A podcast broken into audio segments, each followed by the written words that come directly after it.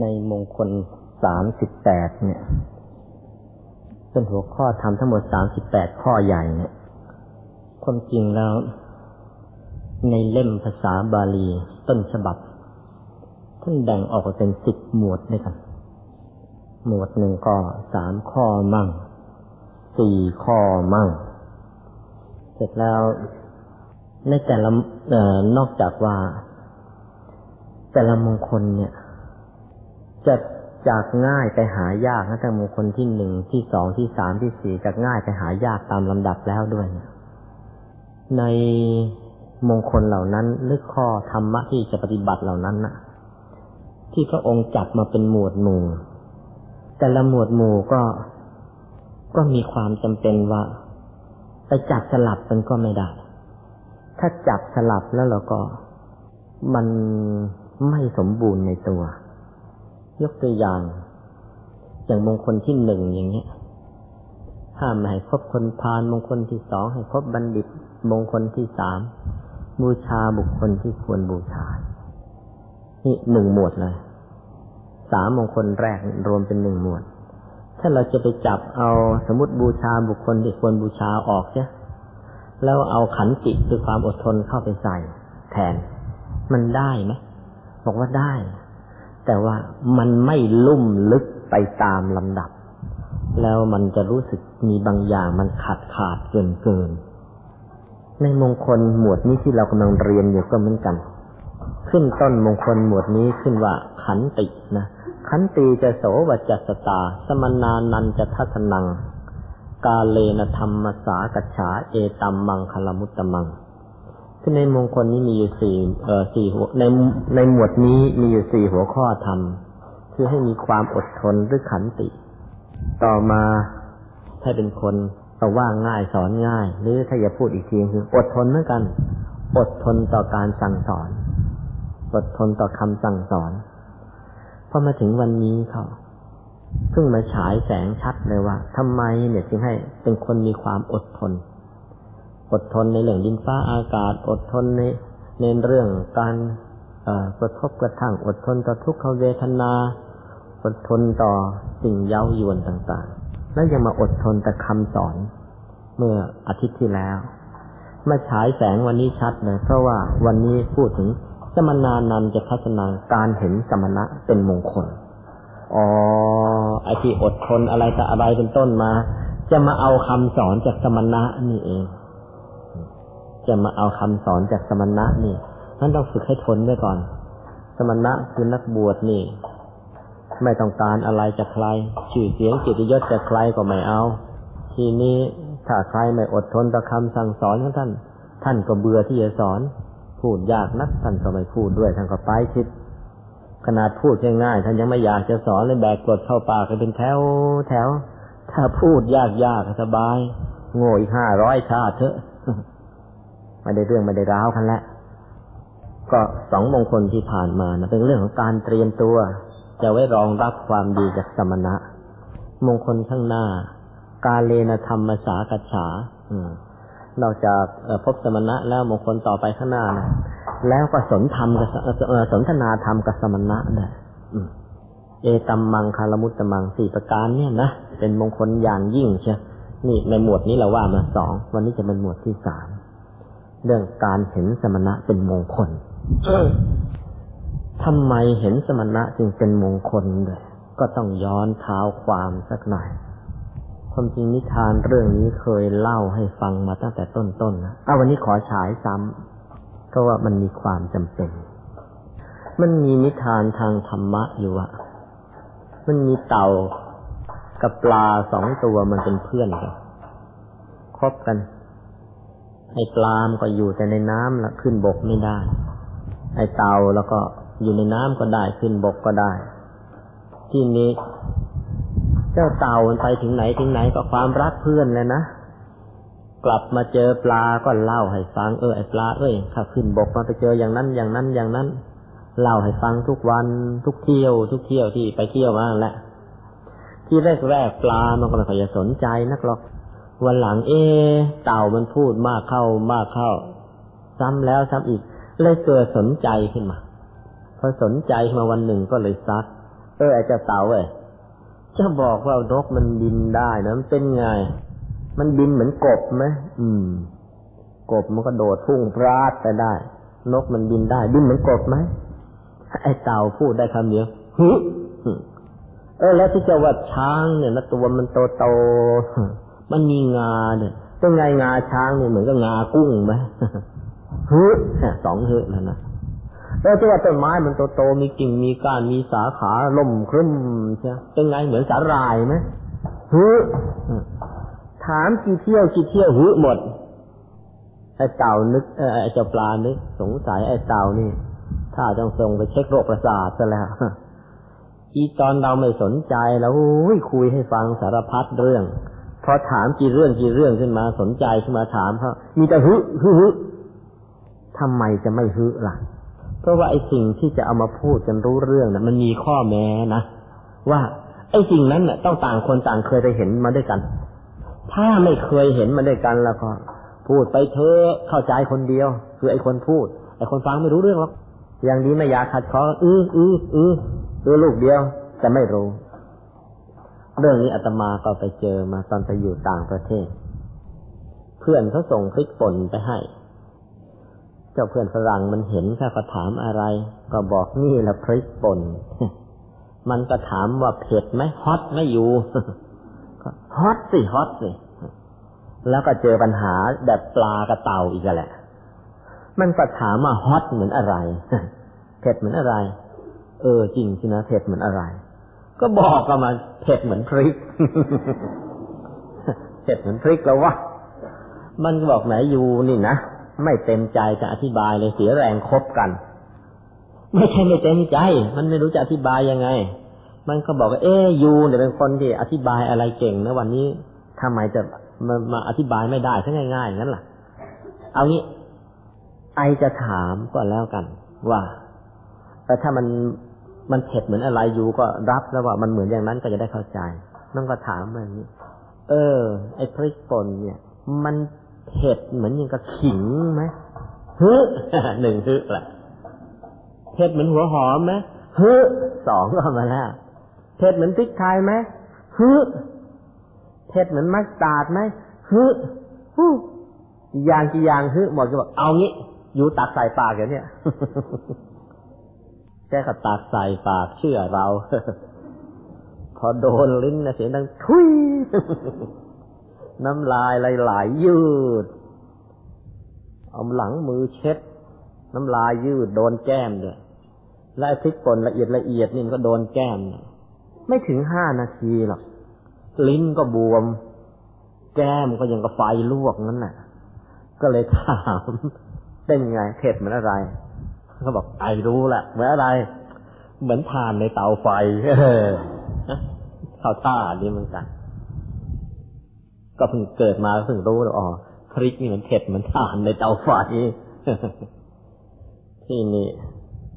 จากประสบการณ์นี่เองก็มาถึงมงคลที่เราจะเรียนกันวันนี้แหละคือเรื่องการเห็นสมณะ เรื่องมีว่า ถ้าเราไปพลิกพระไตรปิฎกนะ พลิกพระไตรปิฎกหรือพลิกหนังสือศีลธรรม จะบรรยายแต่ความดีความงามของธรรมะข้อนั้นข้อนี้ ซึ่งพอฟังแล้ว เรามักจะนึกไม่ออกหรอกว่า มันจะดีเข้าไปได้ยังไง เพราะเราไม่เห็นตัวอย่าง เช่น พระพุทธเจ้าบอกว่า อืม คนที่มีศีลเนี่ย รักษาศีลมาแล้วอย่างดีเยี่ยมเลยศีลห้าก็รักษาศีลมาอย่างดีศีลแปดก็รักษามาอย่างดีศีลสิบศีลสองร้อยี่สิบเจ็ดรักษามาอย่างดีเนี่ย คนที่รักษาศีลมันดีจิตจะร่าเริงแจ่มใสจะเป็นคนร่าเริงแจ่มใส เอ มันไม่ถูกเนี่ย เราจะนึกค้านทันทีศีลสองร้อยี่สิบเจ็ดข้อสิบีบซะตัวรีบเนี่ยมันจะไปแจ่มใสยังไง นี่ ตามประษาของคนที่ไม่เคยรักษาศีลมาแล้วก็โอ้ยยิ่งศีลเยอะๆตาย ตายลูกเดียวเลย มันต้องไม่ถือศีลดิอยากจะกินเหล้ากินอยากจะเที่ยวเที่ยวอือย่างนี้ที่มันถึงจะร่าเริงเราเห็นแต่ไอ้ของอย่างนี้ ไอ้คนขี่เมา มันก็ร่าเริง ไอ้คนร้องดำทำเพลงมันก็ร่าเริง ไอ้เที่ยวบ้าเที่ยวคลับ มันก็ร่าเริง อืม ตีรันฟันแทงกันโอ้ยมันสนุกเสียงมันเชียร์กันอยู่ในในสนามมวยโย่โย่นั่นน่ะร่าเริงเรานึกเราเห็นแต่อย่างนั้น เพราะฉะนั้นมันบอกว่าถือศีลแล้วร่าเริงยังมาโกหกซะให้ยากเลยจนเมื่อไหร่ เราไปเจอสมณะที่ท่านก็สงบศีลสองร้อยี่สิบเจ็ดข้อเนี่ย ท่านก็รักษาอย่างดีใช่เออหน้าตาท่านก็ผ่องใส ไม่เออไม่บึ้งไม่ตึงผู้ก็เพราะ เออจริงแฮะจริงแฮะเป็นเออคนที่ถือถือศีลมาอย่างดีนี่เข้าร่าเริงแต่ว่ามันร่าเริงอีกอย่างไม่เหมือนกับที่เราเห็น ไม่เหมือนกับที่เรารู้จัก แต่ว่าถ้ายังไม่เจอสมณะชนิดนี้ไม่เจอพระภิกษุชนิดนี้มาก่อนนะใครจะมาพูดซะให้ยาก ไม่เชื่อหรอกเราก็เลยต้องมาศึกษากันวันนี้เรื่องใหญ่ ๆ คือ เออ สมณะเนี่ย คือคนยังไง รูปร่างหน้าตาเป็นยังไง วันหลังเจอท่าน จะได้รู้ว่าอ๋อนี่แหละสมณะ คนที่พระพุทธเจ้าต้องการให้มาเจอ เจอแล้วจะได้เป็นตัวอย่างที่ถูกที่ดีให้กับเราได้นะถ้าไม่งั้น ไม่ศึกษาเอาไว้ซะก่อน เดี๋ยวไปเจอสมณะเข้าก็ไม่รู้หรอกว่านี่สมณะ เหมือนใคร เหมือนกรรมนิต กรรมนิตเที่ยวหา พระพุทธเจ้าอยู่ไหน พระพุทธเจ้าอยู่ไหน มีความทุกข์อันเกิดจากความรักท่วมหัวใจ อยากจะให้พระพุทธเจ้าแค่แก้ให้เราเวียนหาไปเถอะพระพุทธเจ้าอยู่ไหนพระพุทธเจ้าอยู่ไหน วันหนึ่งไปเจอพระผู้เท่าเขาท่าทางมีสง่าราศีผ่องใสพูดก็เพราะ ถามอะไรท่านก็ตอบได้หมดคุยกับท่านจนดึก เช้าก็ลาท่านไปบอกว่าจะไปตามหาพระพุทธเจ้าโธ่เอ้ย นั่งคุยกับพระพุทธเจ้ามาตั้งคืนหนึ่งเจอกันแล้วคุยแล้วไม่รู้จัก เพราะไม่รู้จักวิธีดูสมณะ จนกระทั่งไปถูกงัวขิดตาย ตายแล้วยังไม่รู้เลยว่าที่คุยเมื่อคืนน่ะนั่นแหละสมณะและนั่นแหละพระพุทธเจ้าแล้ว เกรงว่าพวกเราจะเป็นกามนิตคนที่สองวันนี้จึงมาศึกษามงคลที่ยี่สิบเก้ากันนะหัวข้อแรกเลยทีเดียวละคำแปลและความหมายคำว่าสมณะเนี่ย ถ้าจะแปลกันแล้ว แปลว่า คนสงบเท่านั้นสมณะคือคนสงบ แต่ว่าเนื่องจากเราเจอ คำหลายๆคำแล้วเรามักจะโมเมแปลเหมือนเหมือนกันเสียเลยเราเสียท่าไปอะก่อนอื่นมาดูอย่างนี้ก่อน มันมีอยู่สามคำใกล้ๆนะคือคำที่หนึ่งคำว่าบรรพชิตนะบรรพชิตเนี่ย แปลว่านักบวชบรรพชิตมันแปลว่านักบวชนักบวชนะต้องขยายความอีก หมายถึงบุคคลที่ไม่มีครอบครัวนะ นะไม่มีสะคือเดิมจะมีหรือไม่มีไม่รู้ แต่พอมาเป็นนักบวชหรือมาเป็นบรรพชิตแล้วก็ ถ้าเป็นหญิงก็ไม่มีสามีล้วตัวคนเดียว เป็นผู้ชายก็ไม่มีภรรยาละตัวคนเดียว แล้วก็ไปปฏิบัติธรรมตามสังกัดของตัว บรรพชิตคือนักบวชไม่มีครอบครัวไม่มีลูกไม่มีเมียไม่มีผัวกันละ แล้วก็อยู่สังกัดของของตัวไป ปฏิบัติธรรม หรือปฏิบัติข้อปฏิบัติที่ตัวเองคิดว่าดี อย่างนี้เรียกว่าบรรพชิต ทีนี้บรรพชิตนี่ จะอยู่ในศาสนาไหนก็ได้ จะอยู่ในศาสนาคริสต์จะอยู่ในศาสนา อิสลามจะอยู่ในศาสนาพุทธจะอยู่ในศาสนาฮินดูหรือศาสนาพราหมณ์ศาสนาอะไร แล้วแต่ แต่มีลักษณะว่าไม่ครองเรือน แล้วก็มีข้อปฏิบัติอย่างที่ว่านั่นนะโดยเฉพาะของเขา ตามความเชื่อของเขานั่นคือบรรพชิต มีบรรพชิตประเภทหนึ่งมีบรรพชิตประเภทหนึ่ง ซึ่งเป็นบรรพชิตในพระพุทธศาสนา เรียกกันว่า ภิกษุเพราะฉะนั้นภิกษุคือใคร ภิกษุคือนักบวชประเภทหนึ่งในพระพุทธศาสนาต้องว่าอย่างนี้ แล้วก็มีหลักมีเกณฑ์ว่า ที่บวชเข้ามาเนี่ย จะต้องรักษาศีลสองร้อยยี่สิบเจ็ดข้อ แล้วก็จะต้องปฏิบัติสมณธรรม ตามที่พระศาสดาคือพระสัมมาสัมพุทธเจ้าวางกฎวางระเบียบเอาไว้ นี่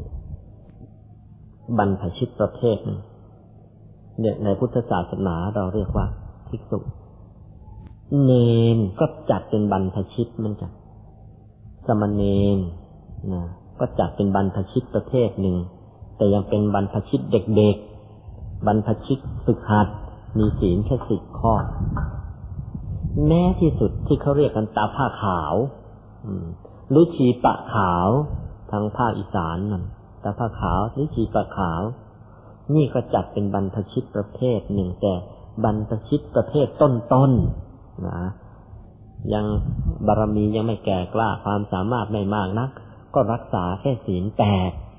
หรือว่าไปแม่ชีในพุทธศาสนาคณะนี้แม่ชีนะ่ะ บวชในตำวัดต่างๆ ก็จัดเป็นบรรพชิตประเภทหนึ่งก็จัดเป็นบรรพชิตประเภทหนึ่งเหมือนกัน เป็นบรรพชิตที่รักษาแค่ศีลแปดในเมืองจีนเขาก็มีพวกลัทธิเติงลัทธิเต๋าอะไร ก็เขาก็มีข้อปฏิบัติมีศีลของเขา นั่นก็จัดเป็นบรรพชิตประเภทหนึ่งทีนี้ส่วนคำว่าสมณะ ที่แปลว่าคนสงบเนี่ยหมายถึงใคร สมณะในที่นี้หมายถึงพระภิกษุที่ตั้งใจบำเพ็ญสมณธรรม เต็มที่เลยจนกระทั่งกายวาจาใจของท่านสงบ อย่างนี้คือสมณะ เพราะฉะนั้นถ้าจะว่าไปแล้ว สมณะเนี่ยคือใคร สมณะคือพระภิกษุเนี่ยที่กายวาจาใจท่านอบรมมาดีแล้วสงบเรียบร้อยหน้ากราบหน้าไหวหน้าเคารพนับถือหน้าบูชา นี่คือสมณะ แต่ว่า เออพระภิกษุอีกหลายหลายรูป ที่บวชอยู่จะในเมืองไทยในเมืองไหนก็ตาม แล้วท่านยังเช้าก็เอนเทนก่อนนอนบ่ายพักผ่อนกลางคืนจำวัดค่ำก็ดูโทรหัวค่ำก็ดูโทรทัศน์ดึกดึกก็แอบไปฉันมาม่าอะไรอย่างนี้แล้วก็เอออย่างนี้อย่าเพิ่ง อันนี้อย่าเพิ่ง อันนี้ไม่ใช่สมณะ อันนี้แค่เป็นพระฝึกหัดนี่ เป็นพระ เป็นภิกษุแต่ยังอยู่กับพร่องกับแพร่งเต็มที นี่ต้องแยกออกให้ชัดๆกันอย่างนี้ซะก่อน เดี๋ยวจะว่า เอ เห็นสมณะเป็นมงคล ไอ้ชั้นอะไรเนี่ยบางคนบอกพอบอกอย่างนี้ ไอ้ชั้นอะไรเห็นสมณะเห็นสมณะทีไรจะปวดหัวตายทำไม แย่งกันบินทบาทฮึแซงกันบินทบาทนั่นไม่ใช่สมณะ นั่นพระภิกษุลูกแต่พระพุทธเจ้าชนิดฝึกใหม่ ถ้าฝึกมาดีแล้วเป็นสมณะแล้วก็ไม่อย่างนั้นหรอกแต่วันนี้ที่เราจะพูดนะเราจะพูดสมณะหรือมาพูดถึงสมณะหรือพระภิกษุประเภทที่อบรมตัว อบรมกายวาจาใจมันดีแล้วเราจะพูดถึงประเภทนี้ ถ้าเห็นท่านอย่างนี้แล้วก็รับรองว่าเป็นมงคลแน่ ถ้าไปเห็นอย่างอื่นแล้วก็ไม่รับรองนะ เรามาตีประเด็นนี้กันซะก่อน ถ้าว่าอีกทีคือ บรรพชิตหรือว่าพระภิกษุ ไม่จำเป็นต้องเป็นสมณะ แต่ว่าถ้าสมณะเราจะต้องเป็นพระภิกษุ สมณะเราต้องเป็นพระภิกษุแน่ๆเลยพระภิกษุแน่ๆเลยที่มีศีลมีธรรมดี แต่ว่าพระภิกษุทุกรูปไม่ได้เป็นสมณะหรอกเป็นเพียงบางรูป ก็เลยต้องมาพูดถึงหัวข้อที่สองลักษณะของสมณะ ลักษณะของสมณะสมณะมีลักษณะอย่างไร รูปร่างหน้าตาเป็นอย่างไรเออว่าจริงรูปร่างท่านก็เหมือนกับพระภิกษุทั่วไปนี่แหละ แต่มันต่างกันที่ว่าท่านอบรมตัวของท่านมาดี อบรมอย่างไรอันที่หนึ่งต้องสงบกาย ต้องสงบกาย คือไม่มีกิริยาอาการร้ายกาจละจะพกมีดพกขวานก็ไม่เอา จะทกจะต่อยจะทุบจะตีจะเตะใครไม่มี จะไปเดินขบงขบวนไม่มี เวลาเทศทุบชูกำปั้นทุบโป้งโป้งไป ไม่มีท่านอบรมกายของท่านมันเรียบร้อยแล้วกายของท่านไม่มีฤทธิ์ไม่มีพิษ ไม่มีสงอะไรกับใครทั้งนั้นแหละเรียบเรียบร้อยร้อยของท่านไม่กระด้าง เห็นแล้วก็ชื่นใจ มีความงามสง่าอยู่ในตัว มีมีอยู่สองคำนะจะไปใช้ผิด ถ้าจะชมพระภิกษุว่างามแล้วก็เขาใช้ว่างามสง่า ถ้าจะชมชายหนุ่มหรือหญิงสาวว่างามแล้วก็เขาใช้คำว่าสวยงาม แต่ถ้าชมสมณะสมณะว่างามแล้วเขาใช้คำว่าสง่างามงามเหมือนกันแต่สง่างาม เป็นความงามที่สง่าแล้วก็ยังมีหรือแล้วก็ยังมีความสงบอยู่ในตัวเสร็จแล้วและสงเงียมด้วยมีความสง่างาม มีความสงบสงเงียมอยู่ในตัว อย่างนั้นเรียกว่าเออสงบกาย ไม่ใช่จ่องเลยนะไม่จ่องสมณะจ่องมันขอทานใช้ไม่ได้แล้วแสดงว่าไม่มีธรรมะในตัวพอที่จะเกิดความเชื่อมั่น ไปไหนจ่องจ่อง คราวนี้ต้องตายแน่แน่อะไรไม่ใช่ สมณะพระภิกษุที่มีคุณธรรมพร้อม ไปไหนก็ไม่จ่อง เพราะว่าเชื่อมั่นในคุณธรรมที่ตัวปฏิบัติอยู่ เพราะฉะนั้นไม่จ่อง ไม่กระจอกงอกง่อยเหมือนลูกไก่ตกน้ำไม่ใช่ มีความอิ่มเอิบอยู่ในธรรม ไปถึงไหนไม่ ไม่ทำให้ใครชอกช้ำระกำใจเลย แต่ก็มีความสง่างามอยู่ในตัว ยกตัวอย่างเช่น พระโมคคัลลานะ พระโมคคัลลานะเนี่ยเออเป็นพระภิกษุที่ฝึกตนมาดีจนกระทั่งได้เป็นพระหมดกิเลสเป็นพระอรหันต์แล้วไม่ใช่อรหันต์ธรรมดา เป็นพระอรหันต์ผู้มีฤทธิ์ด้วยจะเหาะเหินเดินอากาศท่านก็ทำได้สารพัดฤทธิเดชท่านมาก แต่ว่าเวลาไปไหนแล้วท่านไม่แสดงไม่ได้เดินวางก้ามแบบนักเลงเลยเปล่าสงบสงเงียมสงาอยู่ในตัวเสร็จ แม้ท่านจะเข้าไปในบ้านในในสกุลไหนในครอบครัวไหน เวลาเขานิมนต์ไป ท่านก็ไปแบบเรียบร้อย ท่านบอกว่าตลอดชีวิตของท่านเนี่ย ที่เป็นสมณะอย่างเนี้ท่านจะไปไหนวางตัวประพฤติตัวเหมือนอย่างกับ ใช้คำว่า วางตัวเหมือนอย่างกับช้างที่งาหักแล้ว งูที่เขี้ยวหักแล้วนะคือไม่ได้วางก้ามวางข้อว่าข้านี่เก่ง อย่างนั้นเก่งนี้ไม่เคยเลย คือพูดง่ายๆแล้ว มีมารยาทของผู้ดี เป็นคนเรียบร้อยอ่อนน้อมถ่อมตนอยู่ตลอดเวลาเลย ไม่เคยอวดเก่งนักเลงโตกับใครจนกระทั่งว่าพระสัมมาสัมพุทธเจ้าถึงกับชม ชมพระโมคคัลลาว่าเป็นพระที่เรียบร้อยคำชมท่านว่าอย่างนี้ ชมพระโมคคัลลาว่าเปรียบเหมือนแมลงผู้บินเข้าไปในสวนดอกไม้ ดูดเกสรดอกไม้จนอิ่มหนำสำราญ แต่ไม่เคยทำความช้ำชอกให้แก่ดอกไม้เลยอะจะไปฉันที่ไหนจะไปเทศที่ไหนท่านก็ไป ฉันก็ ยกมาให้ท่านเท่าไรเท่าไรก็ฉันแค่อิ่มเดียวไม่ใช่ฉันพุงกลาง แล้วก็รู้จักประมาณ เออ ก่อนฉันก็ดูครอบครัวนี้บ้านนี้เขาพอมีสมาชิกตั้งเยอะ อาหารก็มีเพียงแค่นี้ เราไปฉันแค่คนเดียวตั้งเยอะนี่เอเดี๋ยวไอ้ที่เหลือไม่ไม่พอกับคนอื่นก็อ้าวท่านก็แบ่งมาฉันนิดเดียว ไม่ทำให้ใครช้ำชอบไปวางก้ามสั่งไอ้โน่นสั่งไอ้นี่ท่านก็ไม่ทำ เรียบร้อย น่ารัก น่าเคารพ น่าบูชา นี่คือพระโมคคัลลานะ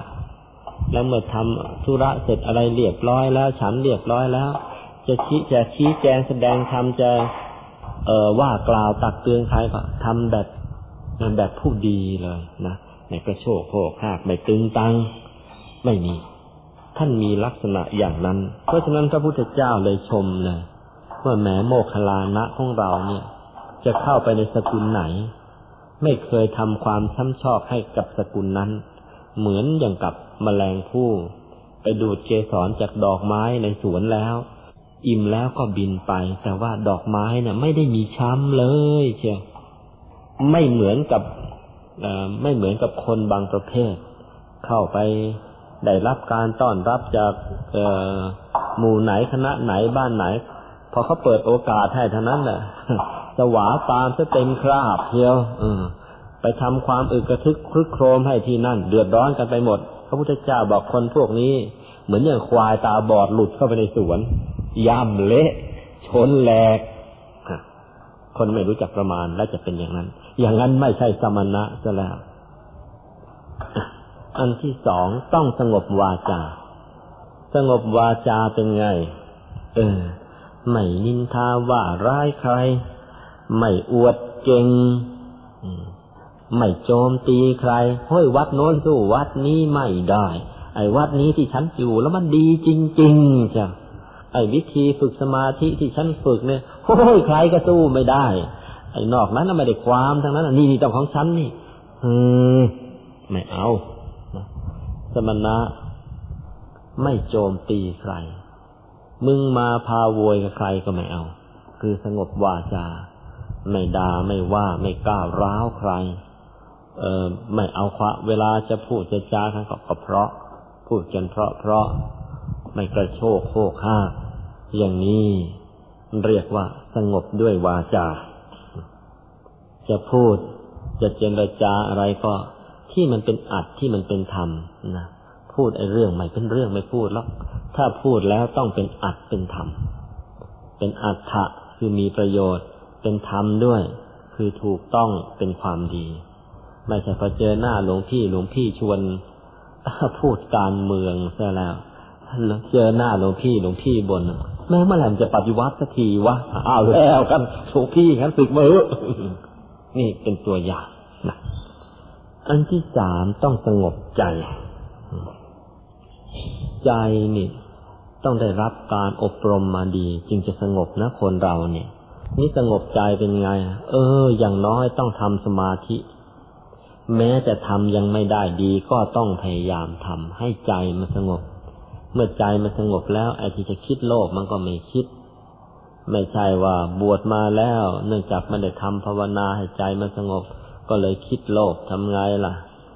ออกบอกใบบอกหวยอะไรกันนั่นน่ะไม่ถนัดบอกใบหวยก็โน่นถนัด ทำน้ำมึงน้ำมนอะไรกันรวยเปื่อยไปน้ำมนไม่ถนัดตะกรุดก็ยังดี ตะกรุดไปถนัดเป็นหมอเสน่ห์เอาเข้าไป แบกนรกไปทีนี้ ใจมันไม่สงบนะสมณะและใจต้องสงบโลภก็ไม่โลภโกรธ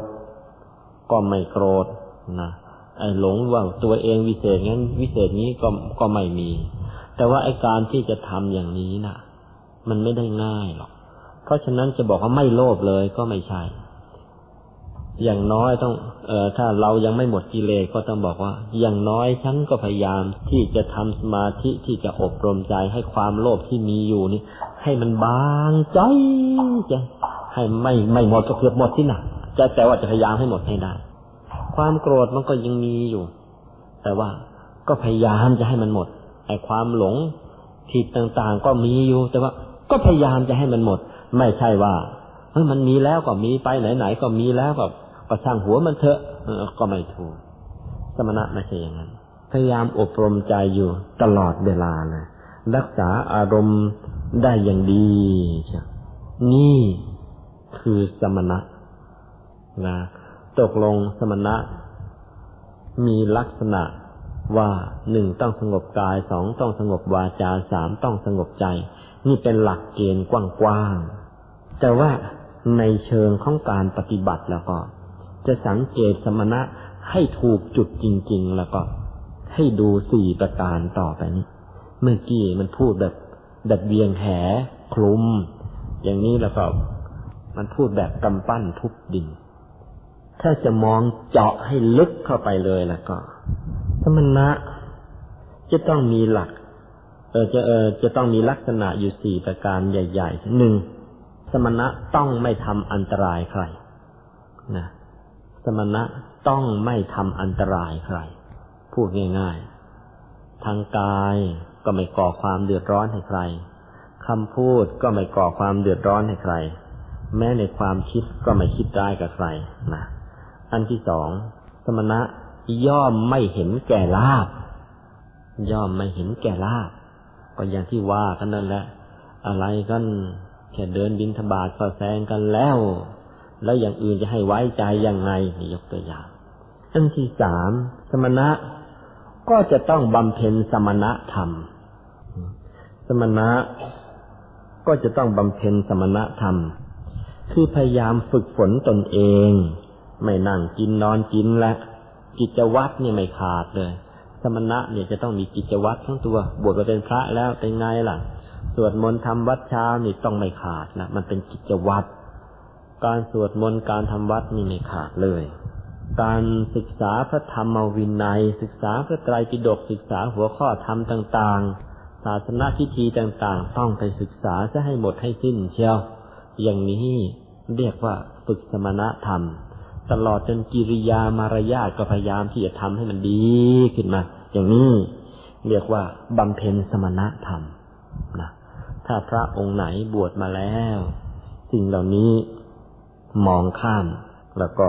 อย่างนั้นยังเป็นสมณะไม่ได้ เพราะว่ายังไม่ได้บำเพ็ญสมณะธรรม อันที่สี่อันนี้สำคัญ ต้องบำเพ็ญตบะด้วยสำหรับเรื่องตบะเนี่ย จะไปพูดต่อไปข้างหน้า เป็นมงคลหนึ่งเฉพาะเลย แต่วันนี้รับรู้ไว้ตบะแปลว่า เครื่องเผาผลาญบาป ตบะแปลว่าเครื่องเผาผลาญบาปบวชมาเป็นสมณะบวชมาเป็นพระภิกษุแล้วต้องมาบำเพ็ญตบะด้วยบำเพ็ญแล้วจึงจะได้เป็นสมณะนะตบะแปลว่าเครื่องเผาผลาญบาป เผาผลาญความชั่ว ซึ่งของใครของตัวเองไม่ใช่เผาของคนอื่นไอ้นิสัยไม่ดีสันดานไม่ดีของเรามีอยู่เท่าไหร่จะเผามันทิ้งให้หมดเลย อะไรล่ะที่เรียกว่าบำเพ็ญตบะโน่น การฝึกสมาธิจัดเป็นการบำเพ็ญตบะอย่างหนึ่ง การที่อยู่ทุดงเป็นการบำเพ็ญตบะอีกอย่างนะที่หลวงพ่อหลวงปู่หลวงตาตั้งแต่กี่ยุคกี่สมัยมาแล้วปรากฏอยู่ทุดงกันน่ะนะปรากฏทำไม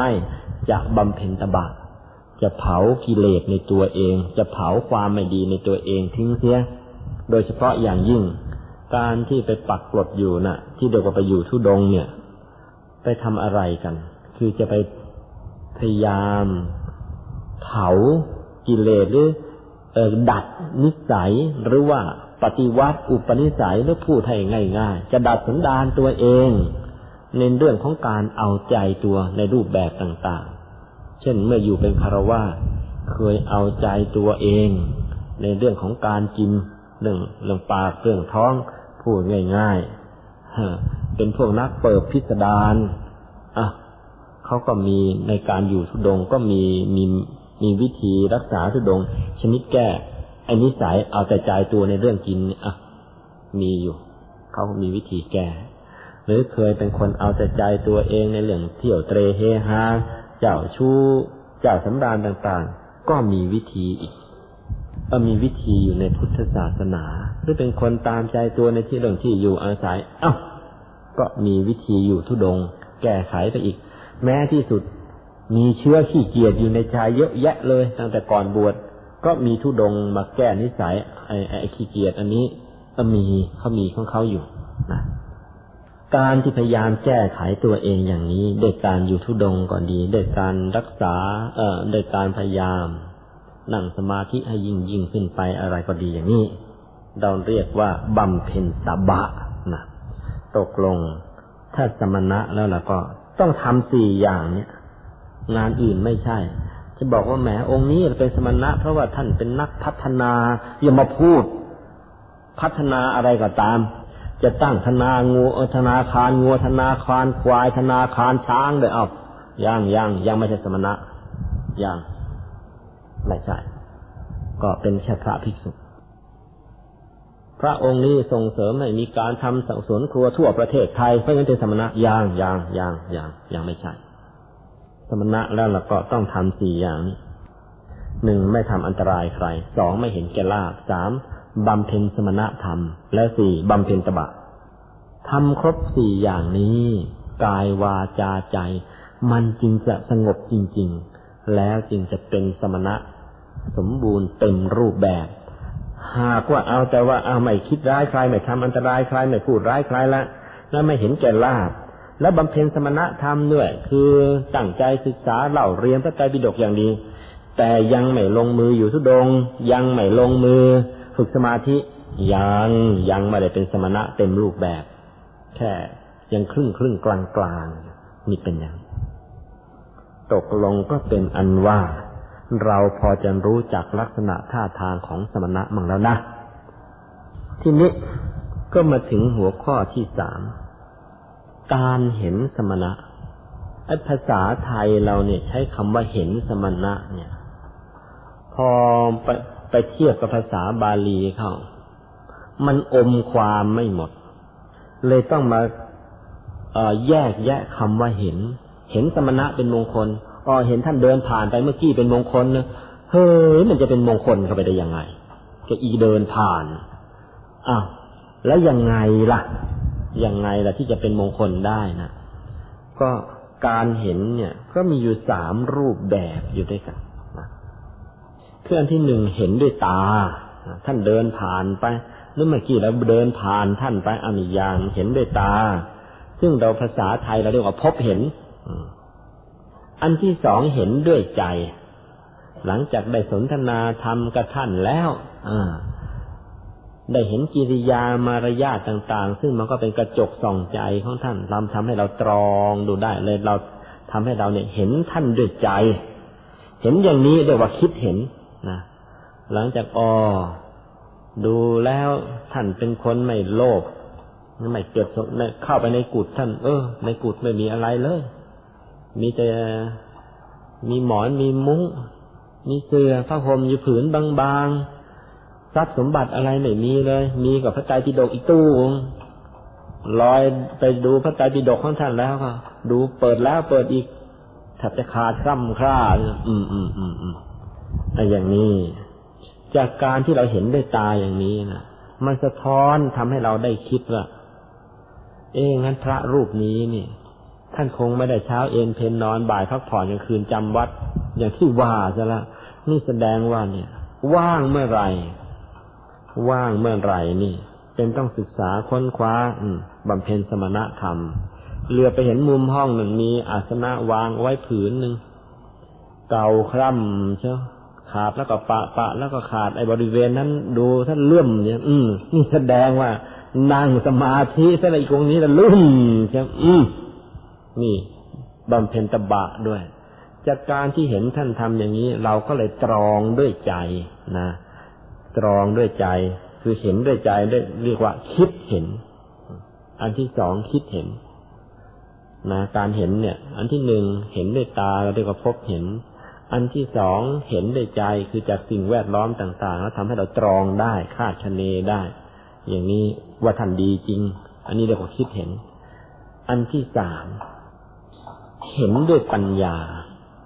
เธอพระเจ้าขออภัยนะควรจะใช้คำว่าเห็นด้วยญาณยอหญิงสระอานอนนอนเนนยานนะเห็นในปัญญาทางธรรมไอ้การเห็นชนิดนี้เป็นการเห็นของผู้ที่เอ่อทำสมาธิมามาก จนกระทั่งเข้าถึงธรรมกายในตัว แล้วก็อาศัยธรรมกายในตัวนะมองให้ทะลุเข้าไปในใจของคนอื่นได้ อืมบอก พระภิกษุรูปนั้นหรือสมณะรูปนั้น ท่านมีคุณธรรมขนาดไหนแล้วนะพูดง่ายๆ การเห็นชนิดนี้เป็นการเห็นของผู้ที่ปฏิบัติธรรมมาดีแล้วจนกระทั่งเข้าถึงธรรมกายถึงมีความบำเพ็ญสมณธรรมมาดีแล้วจนกระทั่งใจสงบนิ่งทำให้มองทะลุเข้าไปเลยว่า เออผู้นั้นผู้นี้เนี่ย มีคุณธรรมแท้จริงขนาดไหนมองทะลุเข้าไปได้ขนาดนั้น อย่างนี้เรียกว่าเห็นว่าด้วยญาณหรือปัญญาทางธรรมภาษาชาวบ้านเรียกว่า รู้เห็นนะอันแรกนะพบเห็นเห็นด้วยตาเนื้อ อันที่สองนะคิดเห็นคือเห็นด้วยการตรองนะอันเห็นด้วยการตรองได้เห็นด้วยใจ อันที่สามรู้เห็น คือเห็นด้วยอำนาจของการการที่เราเนี่ยปฏิบัติธรรมจนทั้งใจหยุดใจนิ่งเข้าถึงธรรมกายในตัว อาศัยธรรมกายในตัวนั่นแหละ ไปมองทะลุเข้าไปในใจเขาอีกทีนะเราเรียกว่าเห็นด้วยญาณเนื่นรู้เห็นนะทำไมล่ะการเห็นสมณะนะ่ะ ต้องเห็นถึงตั้งสามระดับอย่างนั้นนะ่ะ ก็ต้องบอกว่า ก็เพราะว่าสมณะก็ดี คนทั้งหลายในโลกนี้ก็ดี คนน่ะ แต่ละคนน่ะมันมีคนนอกคนใน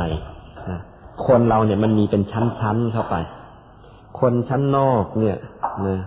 เราเรียกว่าบุคคลหมายถึงรูปร่างที่เราเห็นอยู่ข้างนอกข้างนอกเนี่ย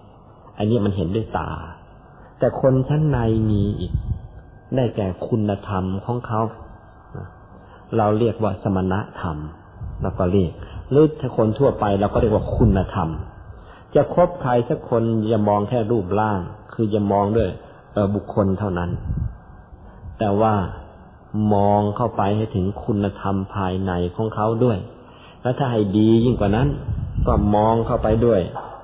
ธรรมกายที่เราปฏิบัติได้แล้ว มองให้ทะลุเข้าไปเลย มองด้วยยานทัศนะของเรา มองเข้าไป ถ้าอย่างนี้เราก็ปิดเราได้ในนิดทีนี้มองคนทั้งหลายยังไง เวลามองสมณะก็เช่นกัน สมณะก็เป็นชั้นนอกชั้นใน ชั้นนอกของท่านเราก็เรียกว่าสมณะบุคคลคือได้แก่รูปร่างหน้าตาของท่าน แต่ชั้นในของท่านก็สมณะธรรมของท่าน ความประพฤติภายในของท่านจิตใจของท่าน แล้วก็สมณะธรรมอย่างนี้เข้าไปอีกลึกเข้าไปอีก คือกายในกายของท่านที่ลึกๆเข้าไป ซึ่งลึกถึงเข้าไปถึงที่สุดเราเรียกกันว่าธรรมกาย ก็ต้องมองให้ทะลุเข้าไปอีก ถ้ามองทะลุเข้าไปในทั้งสามชั้นอย่างนี้ คือทั้งพบเห็น ทั้งคิดเห็น ทั้งรู้เห็น ถ้าเห็นพร้อมอย่างนี้ จึงจะเรียกว่า เห็นสมณะ ตกลงเดินผ่านแวบเดียว ยังอย่าเรียกว่าเห็นสมณะ ยังพูดไม่ได้แค่เดินผ่านแวบเดียวยังไม่พอ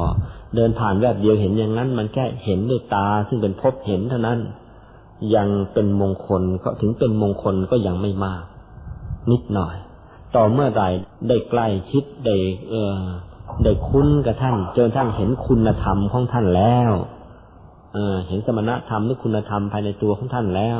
เออเด็กว่าคิดเห็น อย่างนี้เริ่มเป็นมงคลแล้วแล้วจะให้ดีเยี่ยมเข้าไปแล้วก็เราเองก็ทำใจให้หยุดให้นิ่งเข้าถึงธรรมกายในตัวของเรา เกิดญาณปัญญาทางธรรม ไปเห็นคุณธรรม จริง ๆ เลยที่เด็กบรรู้เห็นนะครับอย่างนี้แหละจึงจะเกิดมงคลแน่ๆเลยนะตกลงเป็นอันว่า จากลักษณะที่ว่ามาเนี่ย จะเห็นว่าคำว่าภาษาในในภาษาไทยที่ใช้กันว่า เห็นนั่นเห็นนี่เนี่ยมันคำว่าเห็นนั้นเนี่ยเอออย่าเพิ่งไปไปโมเมว่ามันง่าย เพราะมันจริง ๆ แล้ว มันคลุมความคลุมการเห็นถึงสามอย่างเนี่ยฉันเห็นใจเขาแล้วก็เออไอ้นี่ไอ้นี่นี่แสดงว่าคุ้นเคยกันมากเลย ถ้าฉันเห็นคุณธรรมของท่านแล้วเนี่ยโอ้หรือฉันเห็นกายในกายของท่านแล้วว่าเป็นอย่างนั้นอย่างนั้น โอ้อย่างนี้ดีเยี่ยมเลยนะนี่มันเห็นเหมือนกันละแต่มันเห็นคนละระดับ ที่นี้ก็เลยมาถึงหัวข้อที่สี่กิจที่ต้องทำ กิจที่ต้องทำเพื่อให้เกิดประโยชน์ จากการเห็นสมณะต้องว่าอย่างนี้ กิจที่ต้องทำเพื่อให้เกิดประโยชน์จากการเห็นสมณะ เนื่องจากสมณะมีเป็นชั้นๆเข้าไปอย่างที่ว่านี่มีสมณะบุคคลคือรูปร่างหน้าตาที่เห็นเห็นกันกับสมณะธรรมเนี่ยซึ่งเป็นส่วนลึกอยู่ในใจของท่าน มันเป็นมันอยู่ลึกๆอย่างนี้ เพราะฉะนั้นเมื่อเห็นท่านแล้วเนี่ย เอาแค่เดินผ่านกันแวบหนึ่งชำเลืองกันแวบหนึ่งยังไม่เกิดประโยชน์ มันมีกิจที่จะต้องทำให้ยิ่งไปกว่านั้น มันจึงจะเจาะลึกเข้าไปจนกระทั่งคิดเห็นนื่นรู้เห็นได้นะจะต้องเข้าไปขนาดนั้น เราต้องทำอะไรมั่งอันที่หนึ่งท่านใช้คำว่า ต้องเข้าไปหา ภาษาบาลีท่านใช้เลย อุปสังกรรมนัง อุปสักอุปสังกรรมนังแปลว่าเข้าไปหา คำว่าเข้าไปหาท่านในในที่นี้เนี่ย เมื่อเจอสมณะให้เข้าไปหา เข้าไปหาในที่นี้เนี่ย หมายถึงเข้าไปช่วยทำกิจของท่าน ไปช่วย ปัดกวาดเช็ดถูกุฏิให้ท่าน ช่วยชักซักจมงจีวรให้ท่าน หรือน้อยที่สุด เห็นอะไรรกรุงรังอยู่ รอบๆสถานที่ที่ท่านอยู่หรือมาถึงวัด เออศาลามันรก เอาช่วยกันกวาด อืมอย่างนี้เรียกว่าเข้าไปหา อุปสังกรรมนังนะเข้าไปช่วยทำกิจของท่าน เรียกว่าเข้าไปหาสองเข้าไปบำรุง ภาษาพระใช้คำว่า อุปัฏฐานัง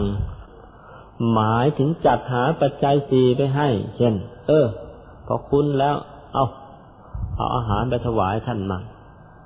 สบงจีวรไปถวายท่านมั่ง ไม่เกวดไม่กวาดไปถวายท่านมั่ง มีอะไรพอจะบำรุงให้ท่าน เกิดความสุขได้ ท่านไม่มีภาระมาก ไม่มีกิจมาก แล้วจะได้มีโอกาส เออได้สนทนาทำกันเพิ่มขึ้นอย่างเนี้ยอย่างนี้ละคือกิจที่เราจะต้องทำเพื่อให้เกิดประโยชน์จากการเห็นสมณะ อันที่สามอันที่สามใช้คำว่าตามระลึกถึง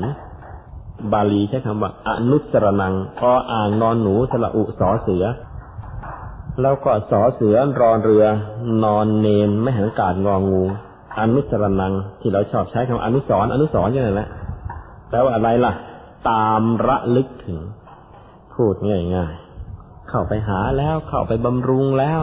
ท่านก็เทศท่านก็สอนให้ท่านเทศท่านสอนให้แล้ว ก็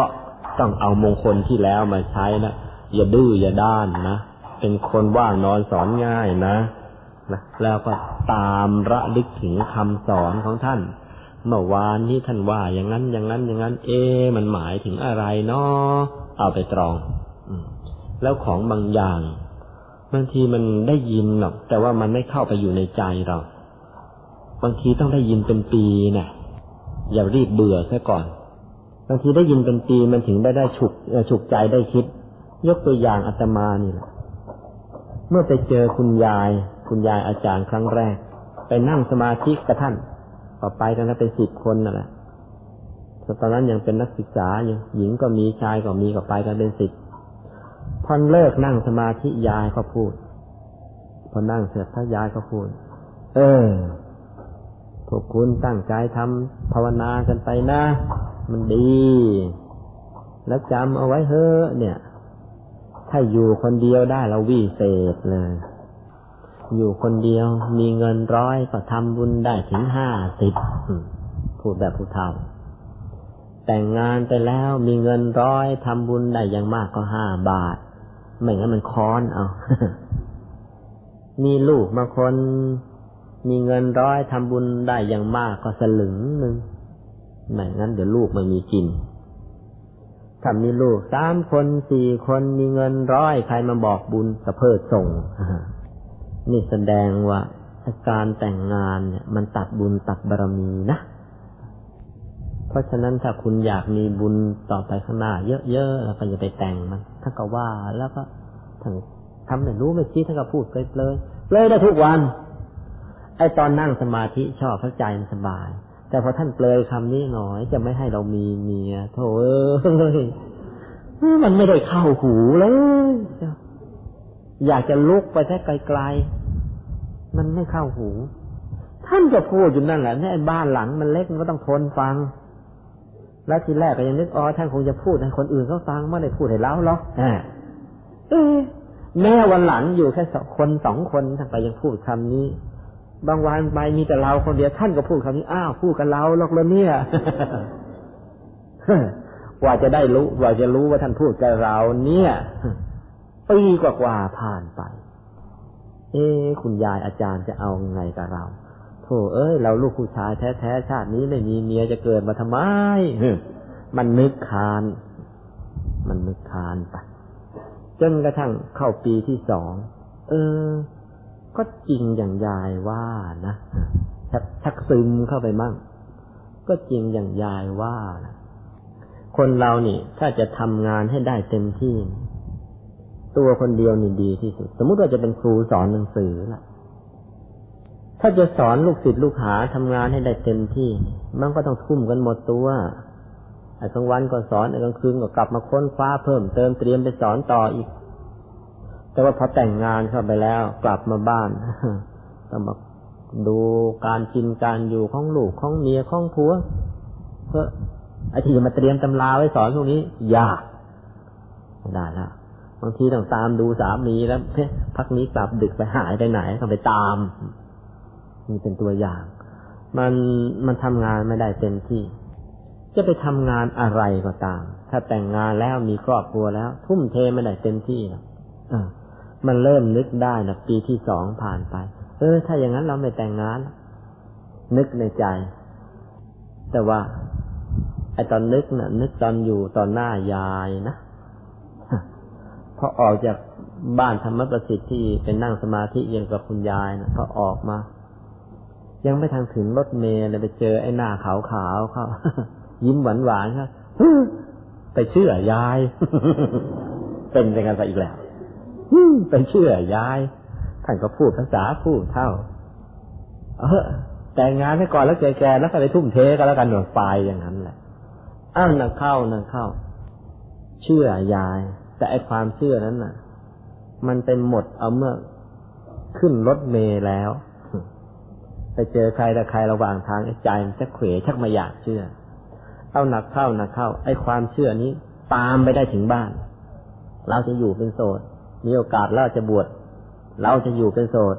เอ้พอเข้าวันที่สองชักไม่ใช่ซะอีกแล้ว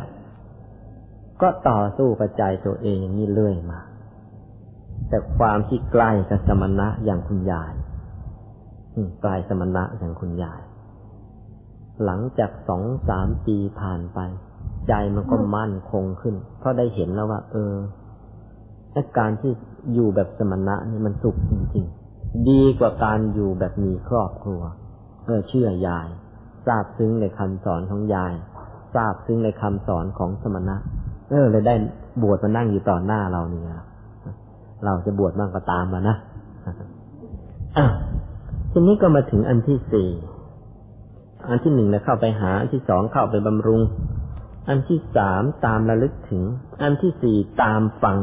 ว่าที่จริงแล้วในขอสลับข้อเถอะนะ มันต้องบอกว่าอันที่สี่เนี่ยเป็นอันที่สามมากกว่า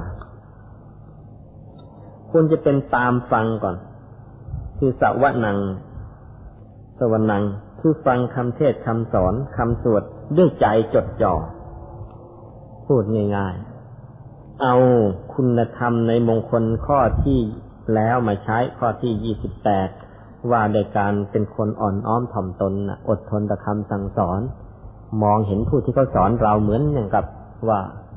เห็นว่าเขาชี้ขุมทรัพย์ให้นะสวรรค์ตามฟังคำสอน ส่วนอุดอนุสรนังนะตามระลึกถึงนะอันที่ห้า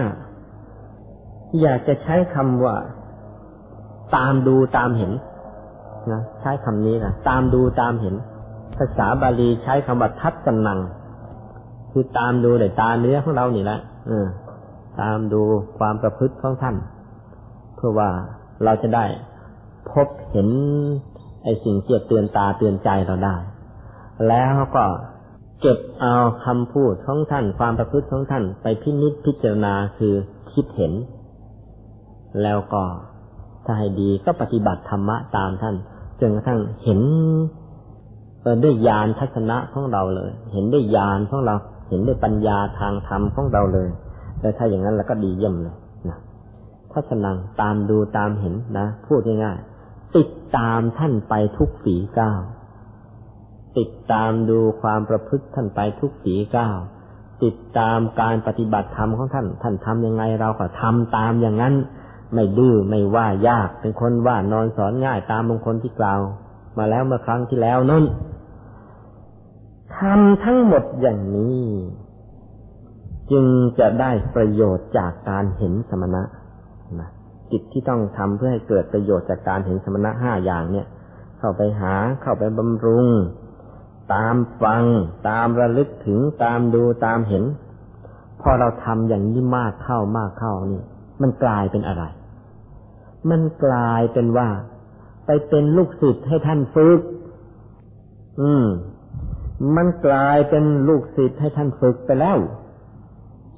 พอเป็นลูกศิษย์ให้ท่านฝึกให้ท่านโคลไข่ไอ้นิสัยเร็วๆไอ้นิสัยไม่ดีต่างๆมันก็หลุดไป หลุดไปเป็นชิ้นชิ้นเป็นท่อนท่อนกันไปเลยล่ะกิเลสที่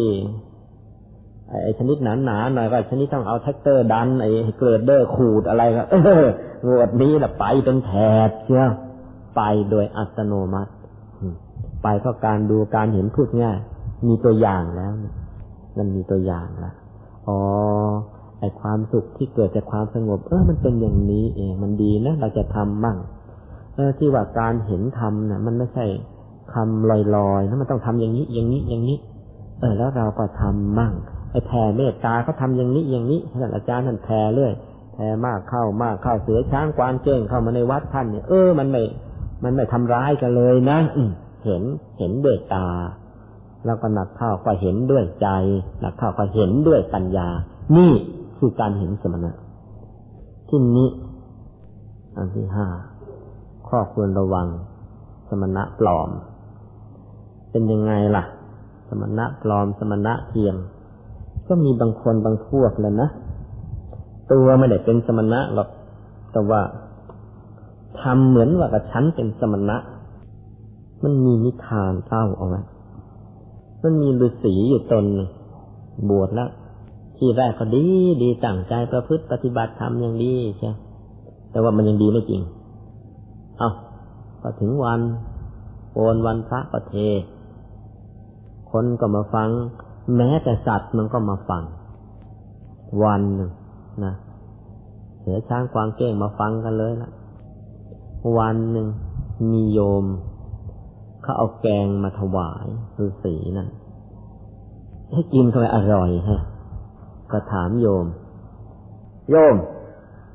เนื้ออะไรเนี่ยอร่อยจริงๆ โยมบอกเนื้อเฮียโยมบอกเนื้อเฮียเออไอเนื้อเฮียนี่มันอร่อยฮะ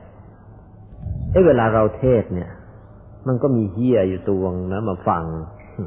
เรานี่ก็เก่งนะเทศจะนั่งเฮียขึ้นมาฟังได้ แล้วไอ้เฮียนั่นนะมันเจาะรูอยู่ใกล้ๆนั่นแหละ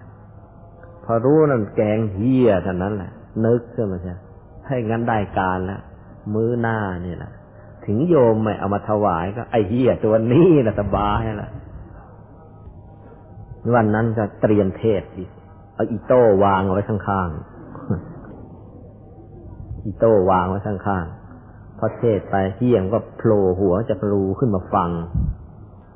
แต่ว่า เอ๊ะ เฮียตัวนี้มันก็เก่งเหมือนกัน เอ๊ะ พระอาจารย์เรา ไม่รู้จะเทศบทไหนคะเนี่ยมีอีโต้อยู่ข้างๆเลยเว้ยนี่อีโต้อยู่ข้างๆนะเฮียก็เลยระวังตัว เนี่ยระวังตัว แต่มันก็แกล้งเถอมันก็ฟังไปเรื่อยๆฤาษีพอเห็นว่าเฮียเผลอ คว้าไอโต้ฟันเปรี้ยงฮะเฮียมันระวังอยู่แล้ว ก็มุดลงรูไปสิ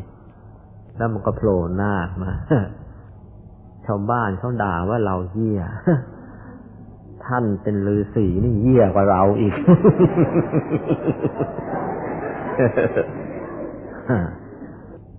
จะกินเฮียอย่างนี้ เรียกว่าคนลวงโลกซะแล้ว สมณะลวงโลกตอนหน้าคนอื่นมาทำเป็นเอี่ยมเจียมเรียบร้อย รับหลังที่ไหนได้ล่ะ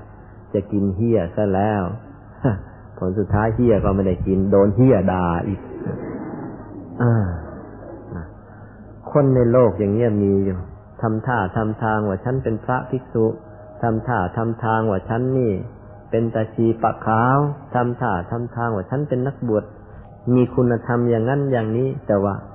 พูดแต่ปาก ถึงเวลาทำจริง ๆ ไม่ได้ทำตามนั้น ก็ขอให้พวกเราระวังด้วยก็แล้วกัน ไม่งั้นพลาดท่าพลาดทางไป เดี๋ยวก็โดนหลอก ได้ยินมันนักแหละพระอาจารย์นั้นท่านเก่ง ท่านเสกเงินให้เป็นทองได้ ท่านทำเมตตามหานิยมได้ ท่านใบหวยได้ ผลสุดท้ายเราเสียเงินเสียทองกันยุบยับหมดกับอาจารย์พวกเนี้ยทำไมจึงไปเสียท่าอย่างนั้นล่ะ อ๋อ เพราะดูสมณะไม่เป็น สมณะจะต้องปฏิบัติสมณะธรรม ร็จแล้วก็ไอการใบหวยจะเป็นสมณะธรรมหรือ มันไม่ใช่นี่ พระพุทธเจ้าบอกว่า ไอหวยนั่นน่ะ มันเป็นอบายมุกอบายมุกนั่นน่ะแปลว่าหนทางแห่งความสิบหาย ปากทางแห่งความสิบหาย ก็ไปเจอมันมันให้หวยก็รู้ว่ามันให้ความสิบหาย มันก็ไม่ใช่สมณะนะสิแล้วยังไปกราบไหว้กันอยู่ได้ แล้วไปเจอไอ้เจ้าพวกนี้ ไอ้คนลวงโลกมันหลอกเอา แล้วก็เลยพานมาด่าสมณะอื่นๆไม่เชื่อแล้วลวงโลกกันทั้งนั้นแหละตัวเองดูคนไม่เป็น เลยไปถูกคนพันนั้น หลอกเอาแล้วจะมาเหมาว่าคนอื่นจะเลวอย่างนั้นหมดใช้ได้ที่ไหน ตัวเองใช้ไม่ได้แต่หักนะหูเบาตาเบาเกินไปใช้ไม่ได้ ก็เลยมาถึงหัวข้อที่หก ข้อควรปฏิบัติเมื่อสมณะหรือพระผู้มีศีลเนี่ย ไปเยี่ยมถึงบ้าน อันนี้คัดมาจากพุทธพจน์เลยนะอยากจะให้พวกเราเนี่ย จดเอาไว้เสียชัดๆ แล้ววันหลังจะได้ไม่ต้องไปสงสัยอีกละนี่คัดมาจากพระไตรปิฎกเลย ทีแรกคิดว่าจะสรุปเอาความมาให้ แต่คิดไปคิดมาไม่เอาละเอาเนื้อแท้ๆมาให้แล้วนะพระพุทธเจ้าตรัสไว้ว่าอย่างนี้ เมื่อสมณะหรือพระผู้มีศีล เข้าสู่สกุลใด มนุษย์ทั้งหลายในสกุลนั้น ย่อมประสบบุญเป็นอันมาก ด้วยฐานะห้าอย่าง เมื่อสมณะหรือพระผู้มีศีลเข้าสู่สกุลใด มนุษย์ทั้งหลายในสกุลนั้น ย่อมประสบบุญเป็นอันมาก ด้วยฐานะห้าอย่างคือ อันที่หนึ่ง จิตของเขาย่อมเลื่อมใส จิตของเขาย่อมเลื่อมใส เพราะได้เห็นสมณะนะเคยเห็นกิริยาอาการแห่งความสงบของท่านนะก็เกิดความเลื่อมใสเพราะได้เห็นสมณะ เป็นผลให้สกุลนั้นชื่อว่า ปฏิบัติข้อปฏิบัติที่เป็นไปเพื่อสวรรค์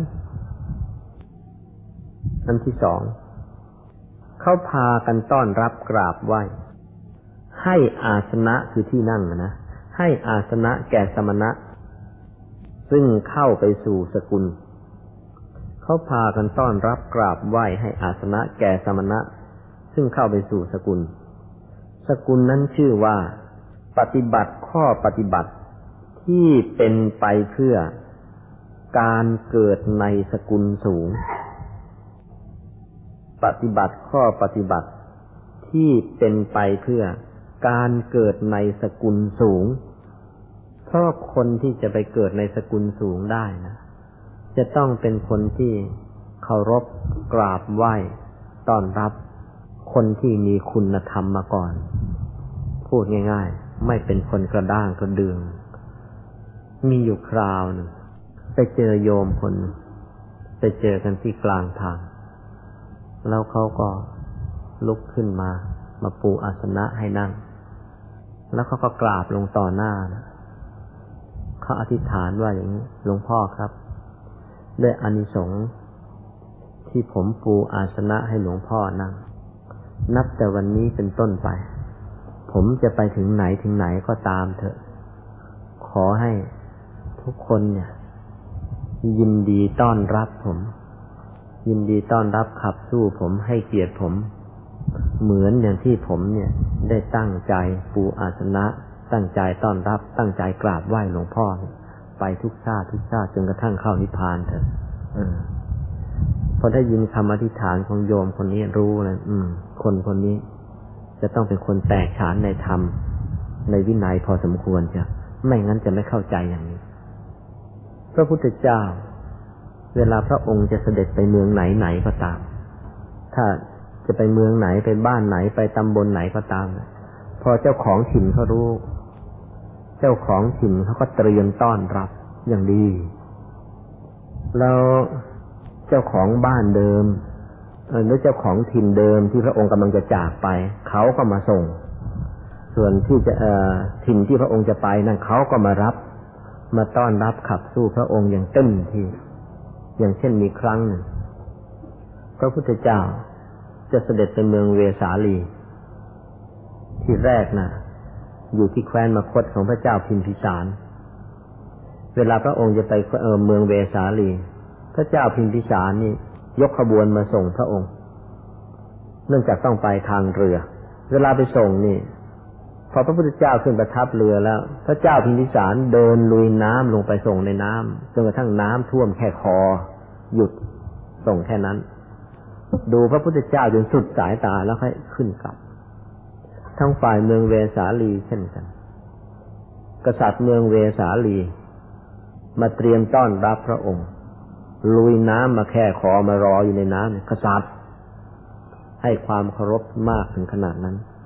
อันนี้เป็นอนิสงส์ที่พระองค์ได้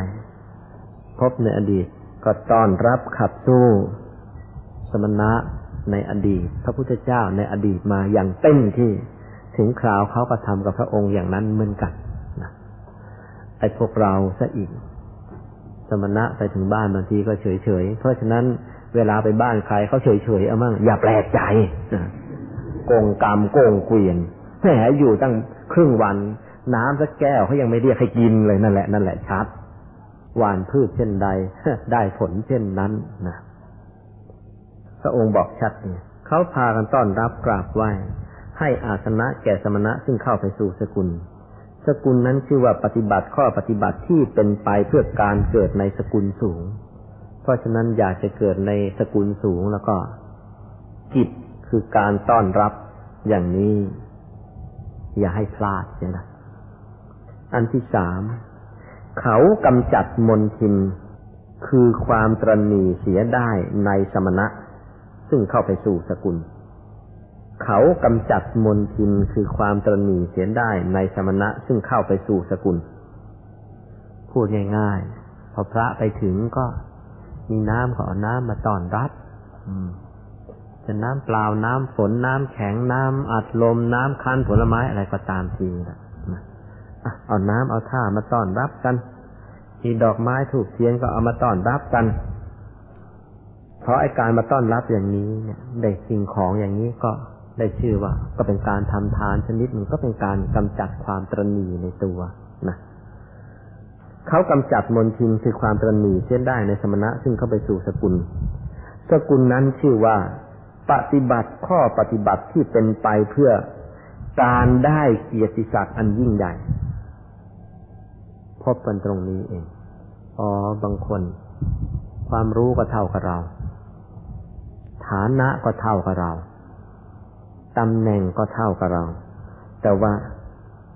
เกียรติภูมิของเขาเนี่ยก็เดืองไกลกว่าเรา เราเทียบเขาไม่ได้ มาจากอะไรนะอ๋อ มาจากตรงนี้เองมาจากตรงนี้เองนะเขากำจัดมนทินคือความตนหนีเสียได้ในสมณะ ซึ่งเข้าไปสู่สกุล สกุลนั้นชื่อว่าปฏิบัติข้อปฏิบัติที่เป็นไปเพื่อการได้เกียรติศักดิ์อันยิ่งใหญ่ ยังไม่พอข้อที่สี่เขาย่อมแจกจ่ายทานตามสติกำลัง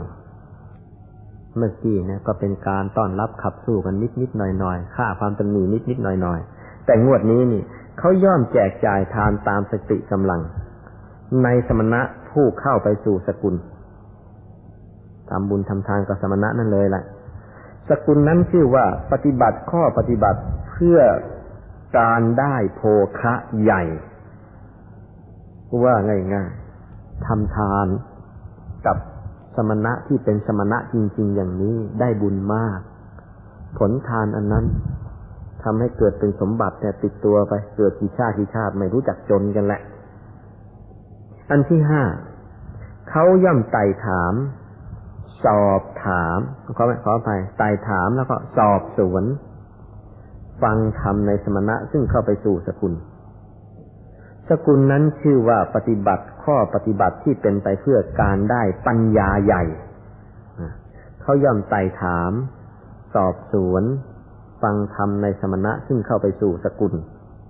สกุลนั้นชื่อว่าปฏิบัติข้อปฏิบัติที่เป็นไปเพื่อการได้ปัญญาใหญ่ เราก็มาได้ตรงนี้เองอ๋อบางคนมันเกิดมามันก็ฉลาดตั้งแต่เล็ก บางคนโง่ดักดาน ถามว่าทำไม ไอ้ฉลาดมาตั้งแต่เล็กนี่ได้ไต่ถามได้สอบสวนได้ฟังธรรมจากสมณะมาก่อนนะเชื้อความฉลาดมันเพาะเอาไว้ในใจข้ามภพข้ามชาติมาโตขึ้นอะพอเกิดมาชาตินี้มันฉลาดตั้งแต่เล็กนะส่วนไอ้พวกที่เห็นพระแล้วก็หันหลังสะบัดก้นพลืดไปแนบ ยังกลัวพระจะตัดเส้นนั่นแหละ เออ ไอ้พวกนี้ยังโง่อีกหลายชาติทีนี้ก็มาถึงหัวข้อที่เจ็ดสินนะ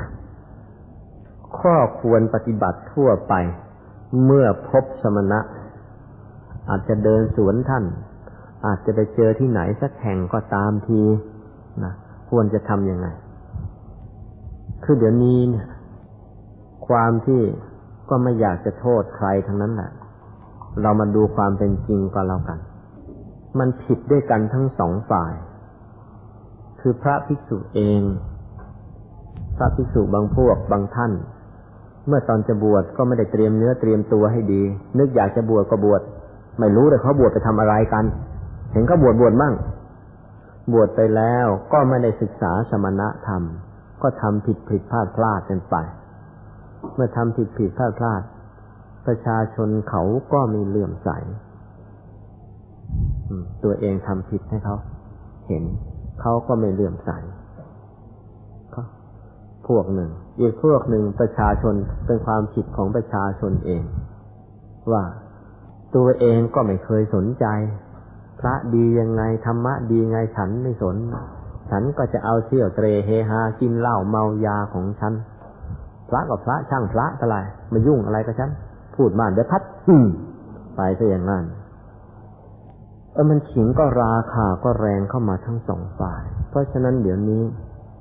เวลาไปไหนจะเดินจะเหิน กลัวต้องระวังยิ่งเฉพาะเวลาไปธุระในกรุงเทพแล้วคุณโยมผู้หญิงเดี๋ยวนี้ เด็กรุ่นใหม่นี่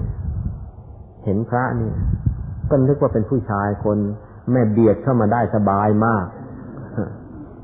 แม่เบียดได้เราต้องรีบโจนอ้าวเลย เด็กผู้ชายหลาย ๆ คนก็เช่นกัน จากความที่พ่อแม่ไม่ได้อบรมมาด้วย จากความที่ไปเห็นพระ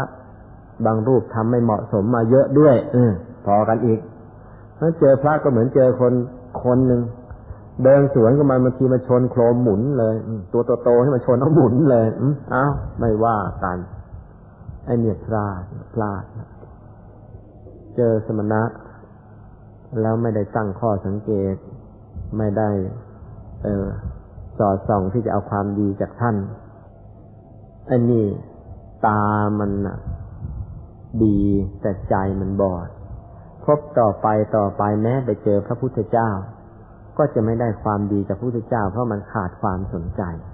ในสมณะ พวกนี้พลาดไป พวกเราจะไปเป็นอย่างนั้นเลยก็เลยต้องมาศึกษาข้อควรปฏิบัติทั่วไป เมื่อพบสมณะ อันที่หนึ่ง ท่านใช้คำว่า ถ้าไทยธรรมมีอยู่ คือของที่ควรแก่การทำบุญทำทานแก่พระภิกษุสงฆ์นะจะเป็นดอกไม้จะเป็นถูกเทียน จะเป็นของที่พระภิกษุเอามาใช้ให้เกิดประโยชน์ได้ เรารวมเรียกกันว่าไทยธรรม ถ้าไทยธรรมมีอยู่ ก็พึงต้อนรับด้วยไทยธรรมนั้น ตามสมควร อันที่สอง ถ้าไทยธรรมไม่มีน้ำสักแก้วจะถวายท่านก็ไม่มีอ้าก็ไม่เป็นไร ก็ไม่ว่ากัน ถ้าไทยธรรมไม่มี ก็กราบท่านด้วยเบญจางคประดิษฐ์ เป็นการแสดงความเคารพอย่างสูง เพราะว่าท่านเป็นสมณะ มันจะได้ติดตัวไป ว่าจะไม่มองตื้นตื้นไม่มองเผินเผินกับสมณะ มันมันติดตัวไปนะมีความเคารพไว้ แม้ไม่ได้ฟังธรรมจากท่าน ได้นิสัยเคารพติดตัวไป ได้พระมันก็เป็นคนมีมารยาทแล้วก็ฝึกอย่างนี้มากเข้ามากเข้าไอ้นิสัยดื้อนิสัยรั้น นิสัยชอบเถียง ผู้ใหญ่ เถียงพ่อแม่ เถียงครูบาอาจารย์ แม้สุดไปเสียเถียงสมณะ มันก็จะไม่มี มันเป็นมงคลอยู่นะถ้าทายธรรมไม่มีก็กราบด้วยเบญจางคประดิษฐ์ อันที่สามถ้าไม่สะดวกในการกราบแหมพื้นมันเปื้อน คนมันก็จอกแจกจอแจ เดี๋ยวรถมันจะชนเอา ถ้าไม่สะดวกในการกราบ ก็ประนมมือไหว้แสดงความเคารพก็ยังดี อันที่สี่ถ้าไหว้ก็ไม่สะดวก เช่นในมือถือของถือกระเป๋าถือร่ม ไหว้ก็ไม่สะดวก ถ้าไหว้ไม่สะดวก ก็ยืนตรง ก็ยืนตรง หรือแสดงความอ่อนน้อมด้วยวิธีใดวิธีหนึ่ง เช่น หลีกทางให้ท่านเดินได้สะดวกหน่อย ไม่ใช่ต่อขวางทางซะอย่างนั้นแหละ พระหลีกตัวรีบเนาะหรือมันชนพระสมุนอย่างว่า พลาดไปถ้าใครไปทำครับ อันที่ห้า อย่างน้อยที่สุด ท่านใช้คำนี้นะจะทำหรือไม่ได้ทำอะไรสี่ประการแรกมันยกไว้ แต่ว่าอย่างน้อยที่สุดประการนี้ต้องทำ อย่างน้อยที่สุดต้องแลดูด้วยจิตเลื่อมใส ไม่ใช่ จ้องสองตาแดงเป็นแสงเพลิงเฮ้ยองค์นี้พระจริงหรือพระปลอมมันนี่วะถ้าอย่างนี้ก็จบกัน เจอสมณะที่ดีงามพร้อมแล้ว แล้วไปจ้องอย่างนั้น เออ ถ้าอย่างนั้นแล้วก็เกิดกี่ชาติกี่ชาติไปถึงไหน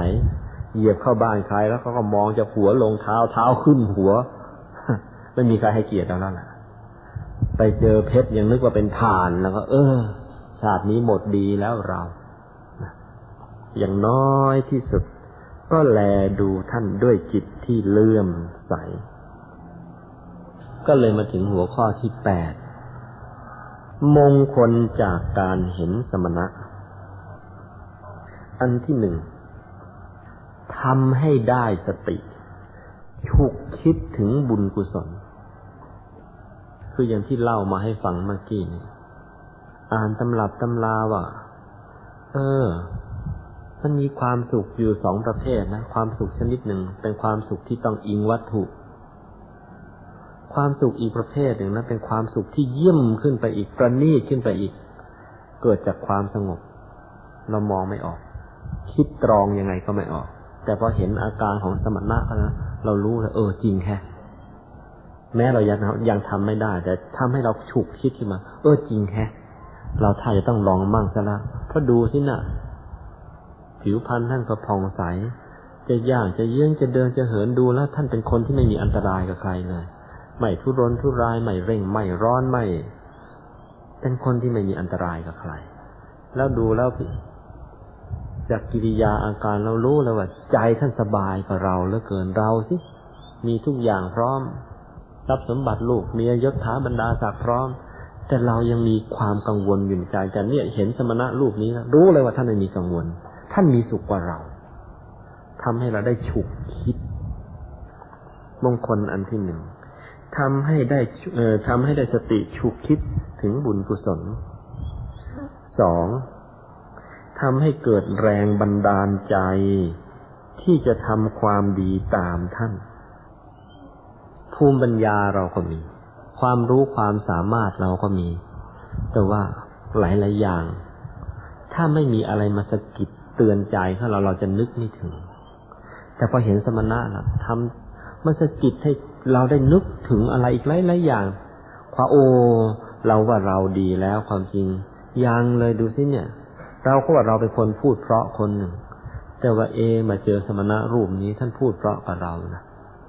เอ็นเราวันเราเนี่ยเป็นคนที่ก็ไม่จองเวรจองกรรมใคร ให้อภัยคนตลอดมา แต่ว่าดูแล้วไอ้ความเมตตาของเราเทียบกับสมณะรูปนี้ เราเทียบท่านในติดเลย เห็นทีจะต้องไปศึกษาธรรมะจากท่านให้ยิ่งยิ่งขึ้นไปซะนะอ่ามันมันได้ข้อสกิดใจ ได้แรงบันดาลใจที่จะทำความดีให้ยิ่งยิ่งขึ้นไปตามท่านนะทำให้เกิดแรงบันดาลใจที่จะทำความดีตามท่าน เช่น เกิดความสอดส่อง เกิดความสอดส่องสืบค้นธรรมะ เกิดความเพียร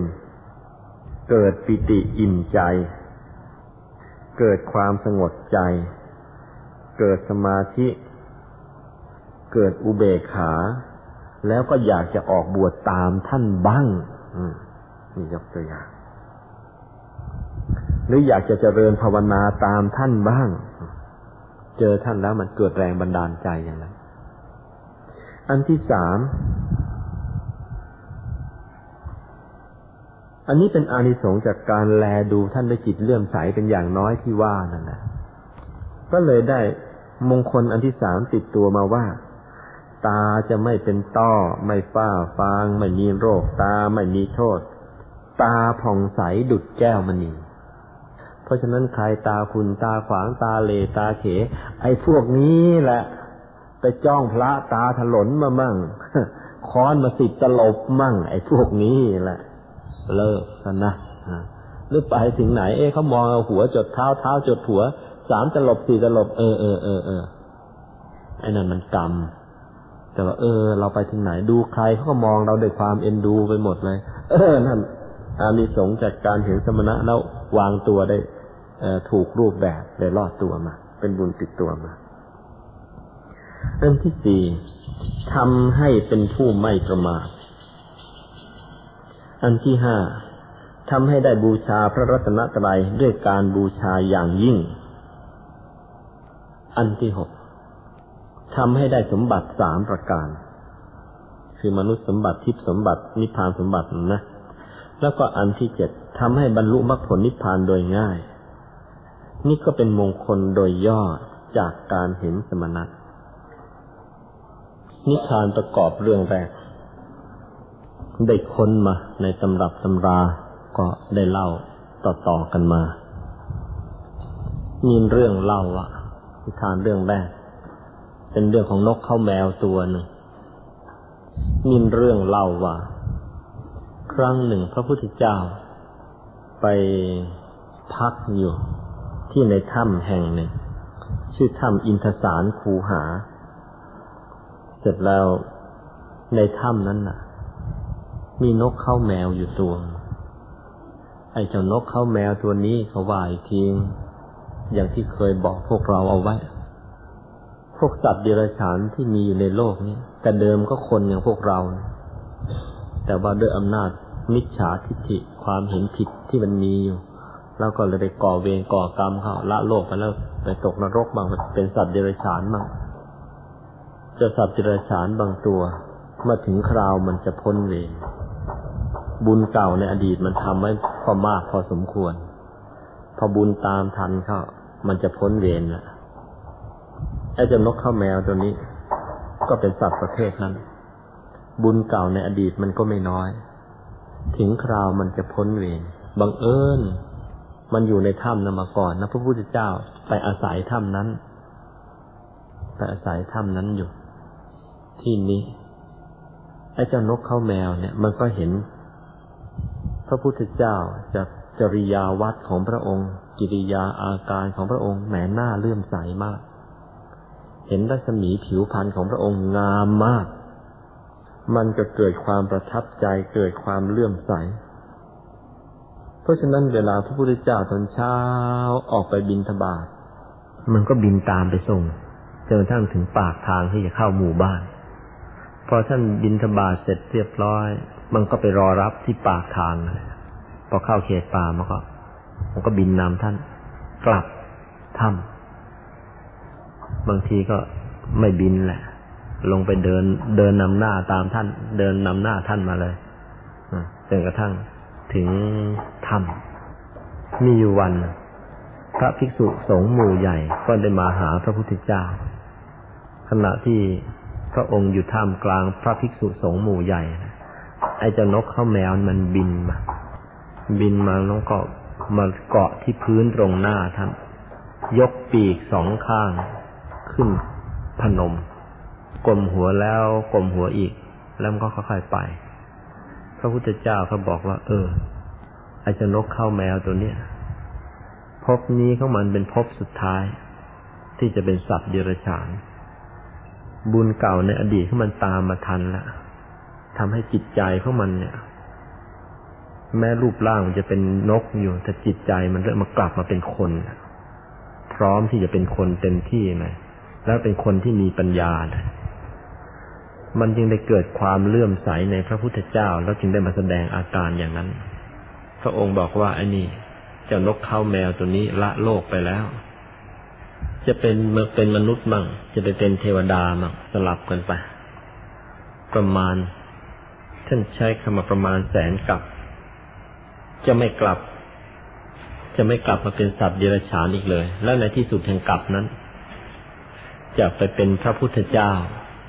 แต่ว่าเป็นพระปัจเจกพุทธเจ้า จะไปเป็นพระปัจเจกพุทธเจ้า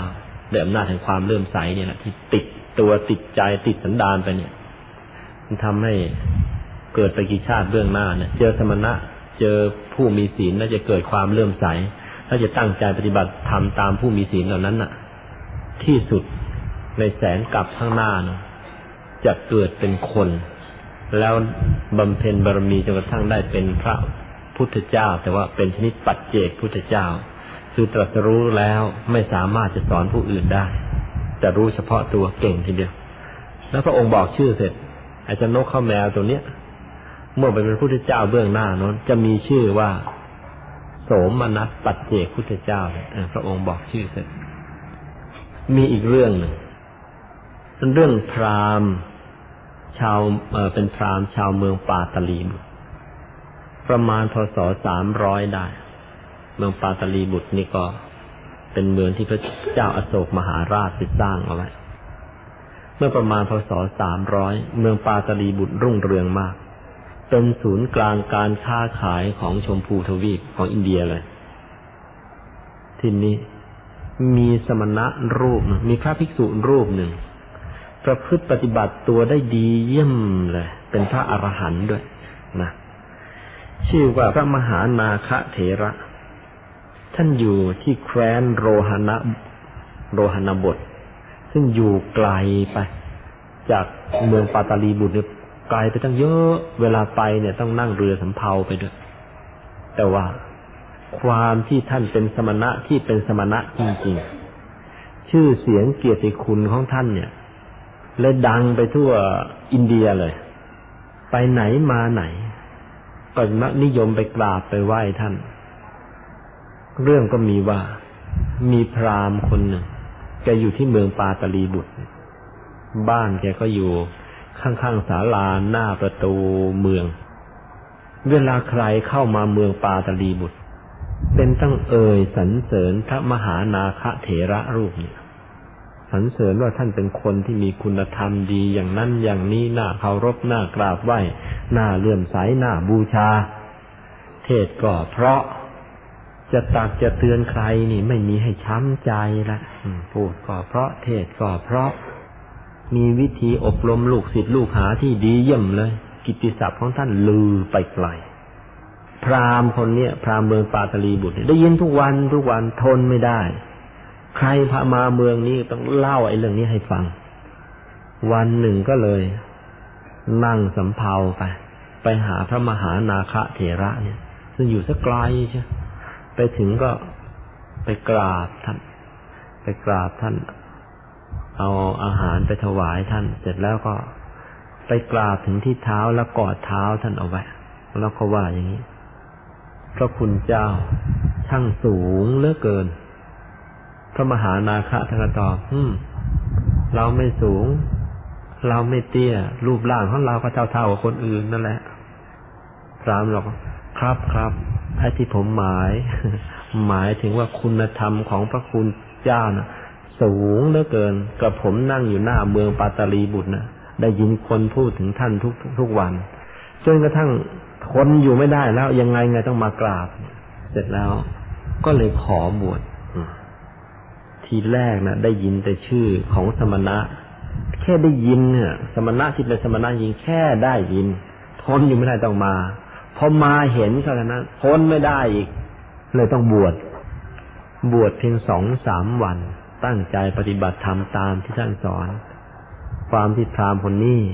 ก็มีคุณธรรมอยู่แล้วว่า เป็นคนว่าง่ายสอนง่ายในมงคลที่ผ่านมานั่นแหละ ตั้งใจปฏิบัติตามพระมหานาคเถระ ปรากฏว่าสองสามวันเท่านั้นเอง สามารถทำใจให้หยุดให้นิ่งเข้าถึงธรรมกายได้ แล้วเป็นพระอรหันต์อยู่ที่นั่นเอง นี่ก็เป็นอานิสงส์อันหนึ่งของการเห็นสมณะ อีกเรื่องหนึ่งเป็นเรื่องของคนสำคัญในพุทธศาสนาของเรา คือพระสารีบุตร พระสารีบุตรเนี่ย แต่เดิมมานะแต่ท่านไม่ได้บวชเป็นพระภิกษุมาหรอกมาก่อนหรอก แต่เดิมน่ะ ท่านเป็นนักเป็นนักบวชและเป็นบรรพชิต ประเภทหนึ่งในในสมัยพุทธกาลเขาเรียกว่า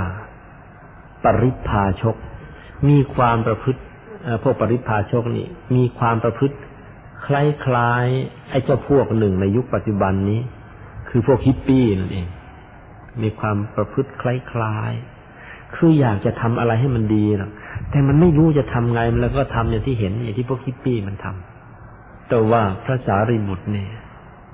ก่อนที่จะมาประพฤติตัวเป็นฮิปปี้เนี่ยเนื่องจากท่านเองท่านก็มีการศึกษาสูง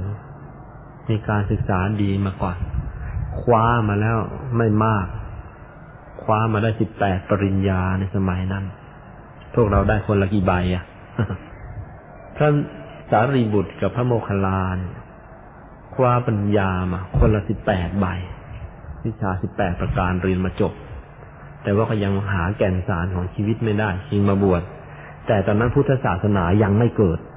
ก็เลยบวชไปเป็นพวกปริพาชกคือเป็นแบบฮิปคล้ายๆกึ่งกึ่งฮิปปี้อยู่มาวันหนึ่ง เที่ยวไป หวังว่าจะเจอพระอรหันต์ในโลกนี้เผื่อจะมี วันนั้นไปเจอเข้าจริง ๆ คือไปเจอพระอัสสชิเขาเห็นพระอัสสชิตอนนั้นเป็นพระอรหันต์แล้ว ไปเห็นพระอัสสชิเขาผิวพรรณผ่องใสกิริยามารยาทงดงาม ฟ้องเลยว่าท่านรูปนี้ จะต้องปฏิบัติสมณธรรมมาอย่างเยี่ยม ต้องบำเพ็ญตบะมาอย่างเยี่ยม จึงได้มีกิริยามารยาทงดงามผิวพรรณผ่องใสอย่างนี้ พอเห็นเข้า ปริพาชกสารีบุตรนี่ ก็เข้าไปเลยเชี่ยว เข้าไปกราบ จัดที่นั่ง ให้ท่านฉันอาหารพอฉันอาหารเสร็จเรียบร้อย เข้าไปถามธรรมะเลยแต่ว่าท่านถามว่าอย่างนี้ ท่านขอรับอินทรีย์ของท่านผ่องใสยิ่งนัก ผิวพรรณก็บริสุทธิ์ ท่านตั้งใจบวชเฉพาะใคร ใครเป็นศาสดาของท่าน ท่านชอบชอบใจธรรมะของใครถามเลยสำนักมาจากไหน ถามหมด พระอัสสชิท่านก็ตอบดี พระมหาสมณะผู้เป็นบุตรสากยราช ออกบวชจากสากยะตระกูลมีอยู่ เราตั้งใจบวชเฉพาะพระผู้มีพระภาคเจ้านั้น พระผู้มีพระภาคเจ้านั้นเป็นศาสดาของเรา เราชอบใจธรรมะของพระผู้มีพระภาคเจ้าพระองค์นี้ พระสารีบุตรถามเลย พระศาสดาของท่านบอกกล่าวสอนธรรมะอย่างไร อันนี้สิ เป็นลักษณะของความอ่อนน้อมถ่อมตน ที่เยี่ยมมาก ไม่นึกหรอกว่าพระอรหันต์เป็นพระอรหันต์แล้วหมดกิเลสแล้ว จะเหาะเหินเดินอากาศก็ได้สิ้น แต่ว่าท่านไม่มียะโสโอหังเลย ท่านมีแต่ความอ่อนน้อมถ่อมตน จำคุณธรรมอันนี้ได้ไหมคาระโวจะนิวาโตจะนะนิวาโตจะคืออ่อนน้อมถ่อมตน คนมีคุณธรรมสูงแล้วถ่อมตนหมด เหมือนอะไร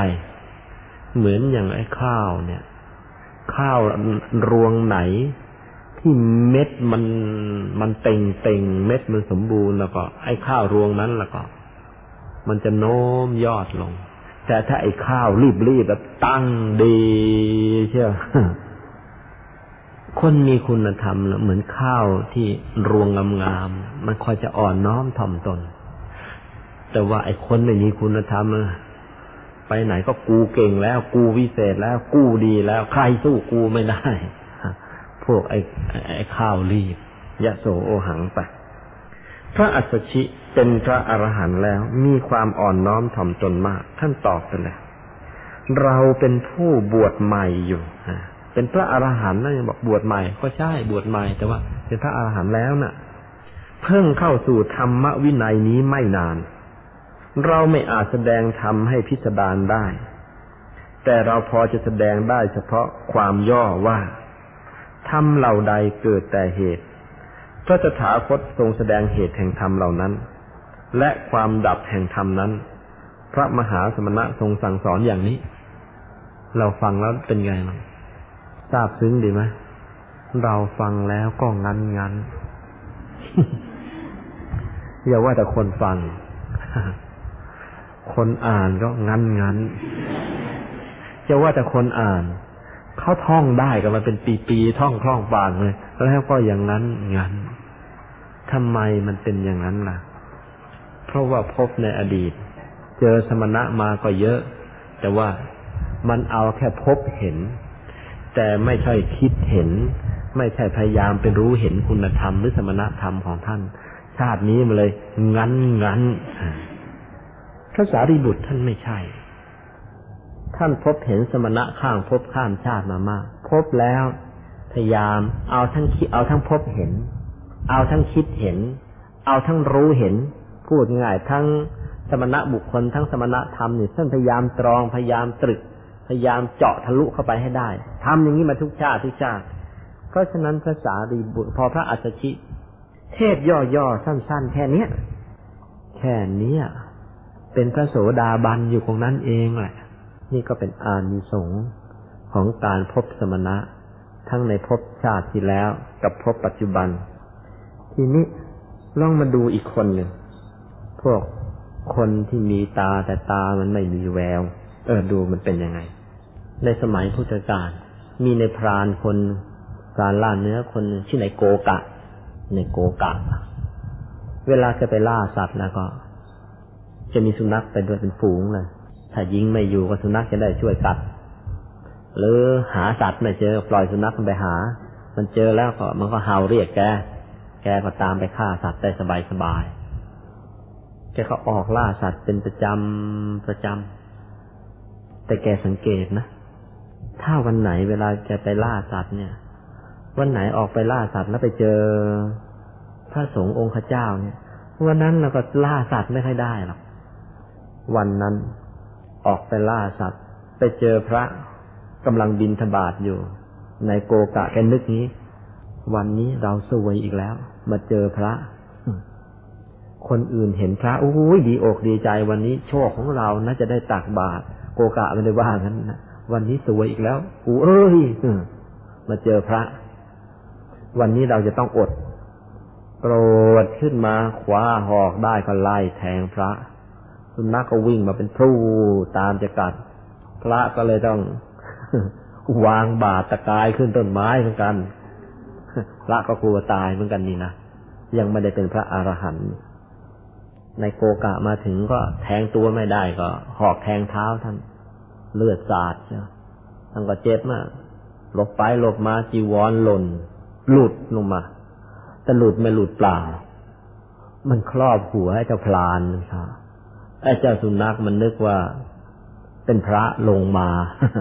มันเลยกัดไอ้ไอ้เจ้าในพรานกัดตายเลย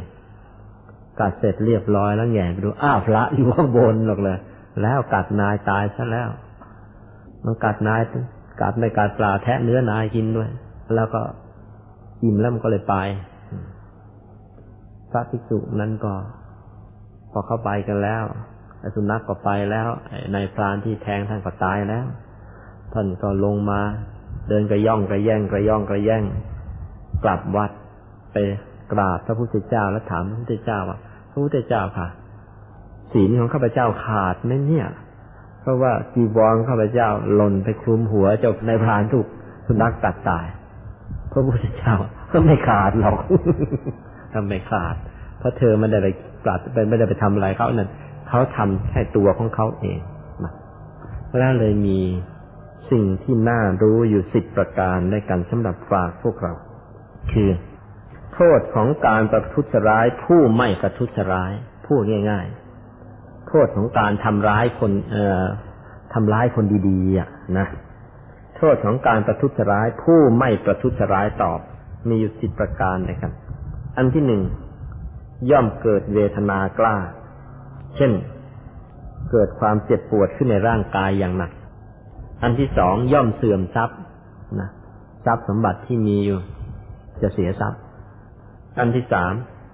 อวัยวะจะต้องถูกตัดขาด เช่นแขนขาดขาขาดเป็นต้น อันนี้มันเป็นกรรม อันที่สี่ถ้าไม่อย่างนั้นก็อาพาธหนักคือเจ็บหนัก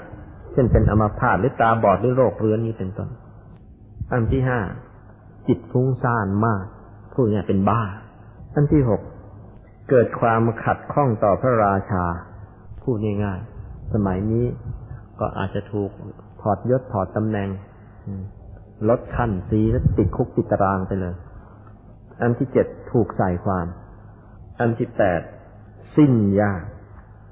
คือไม่มีญาติคนไหนเขาจะให้พึ่งพิง แล้วถ้าคนญาติคนไหนให้พึ่งพิง ก็เคราะห์ร้ายตามไปด้วย อันที่เก้าความพินาศแห่งโคคะทั้งหลายจะเกิดขึ้น เช่นสัตว์เลี้ยงที่มีอยู่ก็เป็นโรคระบาดตายไปหมด แล้วก็อันที่สิบแม้ไฟก็ไหม้บ้าน นี่คือโทษของการประทุษร้ายผู้ที่ไม่ประทุษร้ายต่อ เรื่องทำนองนี้ได้เคยเห็นมามาก พวกเราก็ลองสังเกตดูกันก็แล้วกัน แต่อาตมานะ่ะเชื่อยิ่งกว่าเชื่อซะอีกนะเพราะเจอมาเยอะ นิทานประกอบอันสุดท้าย เป็นเรื่องของนักนักบวชพวกหนึ่ง มีนักบวชในสมัยโบราณ พวกเขาเรียกว่า พวกชีวกะในคนนี้แกชื่อว่าอุปกาชีวกะ มีเรื่องเล่าว่า เมื่อพระสัมมาสัมพุทธเจ้าตรัสรู้ใหม่ ๆ แล้วก็จะเสด็จไปประถมเทศนา ให้ปัญจวัคคีย์ทั้งห้าที่ป่าอิสิปตนะมรุกทายวัน ตามธรรมดาวิสัยของพระสัมมาสัมพุทธเจ้า เมื่อจะไปแสดงปฐมเทศนาแล้วก็ โดยมากแล้วจะเหาะไปไอ้เรื่องเหาะไปเนี่ยนะเมื่อก่อนก็ไม่เชื่อ แต่หลังจากฝึกมากเข้ามากเข้า แล้วก็ไปเจอหลาย ๆ อย่างเออการเหาะเนี่ยเป็นไปได้พวกที่จะเหาะได้ทำไง ต้องพอใจมันต้องฝึกมากหน่อย คือพอทำสมาธิแล้วเนี่ยใจมันจะเบา ธรรมดาใจเราก็เบาอยู่แล้ว แต่ต้องทำสมาธิมากเข้าใจจะเบากว่านั้น แล้วก็ ต้องทำมากจนทั้งเกิดความรู้สึกว่าอธิษฐานให้กายเนี่ยเบาเท่ากับใจ แล้วมันจะเหาะได้ ผู้ที่ทำได้ในขณะนี้ก็มีอยู่หลายคน แต่ว่ามันเหาะได้ไม่ไกลเหาะได้แค่ ช่วงอึดใจหนึ่งมั้งหรือมันลอยช้าๆขึ้นไปจากพื้นสักวาหนึ่งพอใจมันถอดมันก็ตกพลากลงมาสักมั่งอ่าแต่มันทำได้ มันมี ยังมีเรื่องเล่าว่า พระธุดงค์ทางภาคอีสานพอท่านนั่งซะแล้วจะรู้สึกตัวลอยไปติดเพดานกุด ลืมตาขึ้นมา พอลืมตาสมาธิก็ถอน ก็ค่อยๆลอยลงมานั่งอยู่ที่เดิมท่านก็งงงเหมือนกัน เอ๊ะ จริงหรือเปล่าเนี่ย ก็เอาทานนั่นแหละหยิบทานมาก็ทำใจนิ่งๆมาเดี๋ยวมันก็ลอยขึ้นถึงท่านเอาทานขีดแต่ว่าถ้าพอลืมตามก็ลงมาทั้งแหงเลยเออจริงฮะ เรา เราเราไม่ใช่งงงงกงๆมันจริงๆนั่นแหละลอยฐานในขีดแล้วเราลอยได้ แต่มันลอยไม่ได้ทุกครั้งลอยไม่ได้ทุกครั้ง เราก็เคยเจอพระองค์หนึ่ง ท่านมาจากทางภาคใต้ ท่านก็เล่าให้ฟัง ว่าเมื่อสี่ห้าปีที่แล้วมีหลวงปู่อยู่องค์หนึ่ง ท่านอยู่ในป่า เป็นนักทำสมาธิ แต่ว่าทำสมาธิแบบพวกฤาษีชีไกรคือเอาใจไปจดไว้ข้างนอก ไม่ได้จดเอาไว้ในตัว ท่านองค์นี้เนี่ยย่นหนทางก็ได้ เออเหาะก็ได้ แต่ทั้งๆทที่ทำได้ขนาดนั้นนะ่ะ กลับมาขอเรียนวิธีทำสมาธิภายในในพุทธศาสนาท่านอาจารย์องค์นั้นบอกเออหลวงปู่นะหลวงปู่ขนาดเหาะได้ย่นหนทางได้ ผมเราไม่ได้อะไรเลยนะ่ะ ได้แต่ดวงปฐมมรรคใสๆอยู่ข้างในดวงเดียว หลวงปู่จะเป็นลูกศิษย์ผมทำไมครับผมน่าจะเป็นลูกศิษย์หลวงปู่ ท่านบอกไม่ได้หรอกผมต้องเป็นลูกศิษย์ท่าน เพราะว่าไอ้สมาธิภายนอกเนี่ย แม้จะเหาะได้แม้อะไรได้ แต่ว่าการพิจารณาธรรมทำไม่ค่อยได้ มันได้ด้วยอำนาจของความคม ไม่ได้อำนาจของปัญญา เพราะฉะนั้นอันตรายของท่านมากที่สุดคือนี่ขออภัย อันตรายมากที่สุดคือกามกำเริบ เป็นหลวงปู่นะท่านบอกกามกำเริบ แล้วท่านก็เล่าให้ฟัง ยกตัวอย่างเวลาท่านมาบินธบาตอยู่ภาคใต้มาบินธบาตในกรุงเทพเนี่ยเวลาจะมากรุงเทพท่านก็อธิษฐานให้กายเบา แล้วก็ย่นทางแวบมันก็มา แต่มีข้อแม้ไอ้ตอนมาบอกจะถึงกรุงเทพอย่างนี้แหละพอได้ยินเสียง โดยเฉพาะเสียงผู้หญิง มันแป๊บเข้าไปในใจแล้วมันยืดกลับไปที่เดิมสิไม่มาหรอกก็เลยแก้ไขท่านก็เล่าให้ฟัง ก็แก้ไขด้วยการว่างั้น ทำกายให้มันเบาแล้วไปได้สูงสูงข้ามยอดไม้ยอดไร่ไปเลย ก็ไปได้สบายก็ก็มากรุงเทพได้ มาบินจากภาคใต้มากรุงเทพใช้เวลาไม่ไม่ถึงนาที บินทบาทอีกห้านาทีสิบนาทีเดี๋ยวก็เอาไปฉันได้ยังไปปันกันฉัน แต่ว่าตอนหลังๆนี่ท่านบอกทำไม่ค่อยได้ เพราะว่าเสียงมันรบกวนหนักไอ้เมื่อก่อนมันไม่มีเครื่องขยายเสียง ก็เหาะให้มันข้ามยอดไม้ก็ไม่ได้ยินเสียงคนนะ แต่นี้เลยไปตั้งหลายเท่าตัวยังได้ยินเสียงไมโครโฟนขยาย เอ้าอ้าวได้ยินเสียงผู้ชายแล้ว ไปได้ยินเสียงผู้หญิงตกพลุท่านบอกนี่ฝึกสมาธินอกพุทธศาสนา พิจารณาธรรมในตัวมันทำไม่ได้ จึงต้องมาขอเรียนจากพระภิกษุก็อายุสักไม่ถึงห้าสิบหรอกถ้าจังนะเป็นหลวงปู่แต่ต้องมาขอเรียนธรรมะจากพระภิกษุ เออที่ทำสมาธิภายในเป็น ปัจจุบันนี้ก็ยังมีคนชนิดอย่างนี้ยังมีอยู่นะเรื่องหาะได้ไม่ใช่เรื่องลึกลับอะไรทีนี้พระพุทธเจ้าหลังจากตรัสรู้แล้วจะไปแสดงปฐมเทศนาธรรมดาแล้วจะเหาะไป แต่ว่าพระองค์ได้เห็นในยานทัศนะของพระองค์ว่า เออ ถ้าเดินไปจะเกิดประโยชน์กับนักบวชรูปหนึ่งที่เรียกว่าอุปการชีวกะนี้พระองค์ก็เลยเดินไป เวลาเดินไม่เดินเปล่า พระพุทธเจ้าธรรมดาเวลาเดินไปไหนแล้วก็รัศมีในกายของพระองค์ เนื่องจากใจของพระองค์ผ่องใสมาก รัศมีในกายเนี่ย จะแผ่ออกไปรอบตัวในรัศมีประมาณหนึ่งวา ข้างละวาโดยรอบอุปการชีวกะพอเห็นก็เออนักบวชรูปนี้ ผิวพรรณผ่องใสงดงามดีเลือกเกิน กิริยาท่าทางดีเลือกเกิน คงจะเป็นลูกศิษย์ของคนของอาจารย์ เยี่ยมเยี่ยมองค์ใดองค์หนึ่งแล้วมั้งก็เข้าไปถามเลยว่าคุณเราเป็นลูกศิษย์ของใครเนี่ยพระพุทธเจ้าก็ตอบเราไม่ได้เป็นลูกศิษย์ใครเราตรัสรู้เองคำคำนี้เนี่ยเจ้าไม่เคยได้ยินมาอุปการชีวกะไม่เคยได้ยิน ก็เลยนึกว่าพระพุทธเจ้าโมก็ถามต่อชื่ออะไร พระพุทธเจ้าก็บอก เราชื่ออนันตชิน หรืออนันตชินะแปลว่า เออชนะทุกสิ่งทุกอย่างหมด ยิ่งไม่เชื่อหนักเข้าไปอีก เราชนะหมดละกิเลสก็ชนะอะไรก็ชนะหมดละชื่ออนันตชินอุปกาชีวกะแลบลิ้นแผลบก็คงจะจริงมั้งแล้วก็ไป ต่อมาไม่นาน อุปกาชีวกะฉะนั้นนักบวชพวกนี้ เกิดไปมีภรรยา ต่อมาเกิด เบื่อหน่ายการมีครอบครัวเพราะบวชมาเคย ก็เลยนึกถึงพระพุทธเจ้าขึ้นมา แต่ก็ไม่รู้ว่าเป็นพระพุทธเจ้า ก็นึกแต่ว่า เออ ตั้งแต่เกิดมาเนี่ย เราไม่เคยเห็นใครที่ผ่องใสอย่างนั้นสงบอย่างนั้นท่าทางมีภูมิธรรมอย่างนั้นเราไม่เคยเลย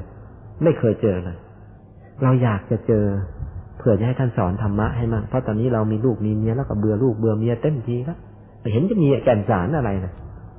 ก็เลยออกจากบ้านทิ้งครอบครัวไป ก็เดินถามชาวบ้านเขาเรื่อยไปว่าใครรู้จักบ้างไหมคนที่ชื่ออนันตชินน่ะ